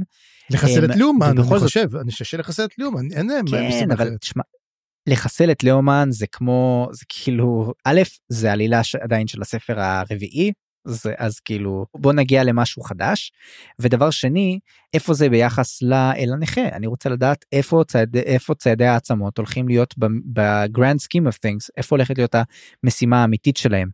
ואומר שזה רק ההתחלה ושאנחנו לא יודעים כלום. טוב כמה קראנו שני פרקים ופרולוג מה אנחנו מבינים. אה, נכון. באמת דבר אחד שבאמת אה, פה רואים זה את המצב של הצבא לפי המחלקה של פידלר ויש שם מקרה עם סמיילס ועם קוריק שהיא זורקת עליו סכין והיא דוקרת אותו ואתה יודע וממש ממש פוצעים אחד השני כאילו ממש כמעט כאילו מגיעים כמעט למצב של שפיכות דמים גדולה הרבה יותר וגם הסגן שלו הסגן של פידלר איך קוראים לו? הבריון טר. הזה. מה? טר. כן והוא גם כן זפת לא, זפת. כן הוא לא, הוא לא יכול הוא לא יכול להשתלט עליהם. ויש את ה... ויש גם את ה... ויש גם כן את ה... בוטל. כן בוטל מנסה איכשהו להציל משהו זה אתה יודע הם לא מצליחים. אתה רואה זה זה זה זה חצי כוח. מצד שני יש ארנת הקרבים חדשה וכן אני אומר תשמע הצבא לא נמצא במצב מזהיר אבל לדעתי הם הם כבר יותר ויותר מרגישים כמו צבא זאת אומרת הם כבר שרדו את המלחמה עם שייק ויש הם חוו דברים ביחד. יש להם את, ה, את הסימן הזה שמאחד אותם את העצם ויש להם שם חדש ואני חושב שהם רק צריך עכשיו לנצל אותם בשביל משהו וזה מה שאני מחכה לראות מה זה יהיה. וזהו ואנחנו גם מקבלים בסוף את הקטע הקצר מאוד עם פיני ולוסטרה שהם הם שוב חוזרים כאילו אני אומר זה פשוט המשך של ספר 4 זה אנחנו אז אנחנו מקבלים את כל הדמויות שוב ולא ברור מה הם עושים פה. עדיין אנחנו מקבלים אותם הם, הם מאזינים אנחנו יודעים שהם מאזינים וזהו לא, לא יודעים אבל מה הם הם שליחים של uh, לסין הם עושים משהו אחר יש להם משימה אין להם משימה הם סתם מחכים להוראות. לא יודעים על זה כלום. תשמע עברו חודשיים עברו חודשיים מאז הרבה קרה אנחנו פשוט נגלה לאט לאט מה קרה גם במהלך החודשיים האלו. כן אז בוא בוא באמת ננצל את ההזדמנות נראה לי סיימנו לדבר על הדברים כן. העיקריים בוא למרות שהיה פרק ארוך מאוד אני רוצה רגע לסכם איך אתה. מרגיש על כל החלק הזה ו- ונסיים שם. תראה, אני חייב להגיד שאני, אתה יודע משהו, ציפיתי למשהו אחד וקיבלתי משהו אחר, אבל משהו אפילו הרבה יותר טוב. כי ציפיתי, אתה יודע, במה שזה יהיה ההמשך של הספר הרביעי, ממש המשך, אתה יודע, המרדף אחרי ליאומן, קרבות וזה, ואתה מקבל מין ספר הגותי יותר, אתה רואה יותר מין, לוקחים, אתה רואה שהולכים לכיוון אחר, אתה רואה שלא ממשיכים more of the same, הולך קצת לכיוון אחר, ואתה לא יודע בדיוק לאיפה זה הולך. אמ, אז כן מאמין שיהיה לנו את הקרבות אמ, של אמ, תבורם מול לאומן, זה יתפוס חלק גדול, אבל הדג'ים נברא לאיפה הוא הולך, מה אנחנו הולכים לראות, חסרי השם תופסים במה הרבה יותר גדולה, צריך לזכור גם הם הרגו את מברה, אז אפסלר קשורה לזה, אנחנו רואים כבר את דנסר מתחיל לתפוס גם כן, אתה יודע, יותר אה, דברים, מתחיל לחקור, יש איום גדול, מה קורה עם טרל סנגר, אנחנו נראה טרל סנגר שוב או לא? אתה יודע, זה כאילו, אנחנו, תראה, זה רק שני פרקים, שלושה, זאת אומרת, הפרולוג ושניים, רק, we just scratch the surface, אני מאוד מחכה לפרקים הבאים, כי אני מעניין, מעניין אותי מאוד מאוד לראות אה, לאיפה זה לוקח את, הס, את הסדרה. אני אתן לך מטאפורה מטומטמת למה אני מרגיש שהייתה ההתחלה הזאת. זה כאילו אריקסון סיימנו עכשיו משחק אה, שח. אריקסון בעצם לוקח את הלוח שם אותו שוב במרכז ומתחיל להחזיר את כל, את כל החלקים ללוח ולערוך אותם מחדש ופתאום אנחנו קולטים שזה כל התפקידים שכבר ראינו אבל כמו שאמרת יש שתיים שאני חסר לי זה כמו שאמרת טרל סנגר אני לא יודע איפה הוא. והחלק שהכי ציפיתי לראות ואולי עוד נראה בספר הזה אבל אני מאוד מאוד מחכה לו וזה החלק היחיד שזנחנו אני חושב וזה אמ, גנו אספרן. אני רוצה לדעת מה קורה איתו אני רוצה לדעת מי הוא. איפ, מה הוא עושה בתור שליט החפיסה מה הוא עושה שם מאחורי הקלעים איפה הוא נכנס בקטע במלחמה בין אה, בין האל הנכה לאימפריה ו... או, עכשיו עולה לי תיאוריה אולי זה הוא או מי שיסתכל על הניימלס. טרה לקוויד אתה אומר? אולי. אבל אני לא יודע בקיצור הרבה הרבה דברים שראינו הרבה דמויות שכאילו ערוכות עכשיו הלוח לוח השח הזה מתחיל אה, מתחיל להיכנס והמשחק הולך להתחיל אבל אנחנו עדיין בהתחלה ולא יודעים מה הולך לקרות ואני אני מאוד מאוד שמח זאת הייתה פתיחה מצוינת לספר ונגע בהרבה דברים שרציתי לראות. וזהו לעת עתה. בפעם הבאה נקרא את הפרקים 3 ו-4 ונמשיך את האל בעל אלף האצבעות, החלק הראשון בספר צעדי עצמות, הספר השישי בסדרה. אני חיים גורוב גלברט. אני צפרי גרוסמן. תוכלו ליצור איתנו קשר בפייסבוק או במייל מה לזן קורא פה שטרודל ג'ימל נקודה קום והצטרפו אלינו לקבוצת הדיסקורד, לינק נמצא בקבוצת הפייסבוק. עריכה וסאונד חיים גורוב גלברט.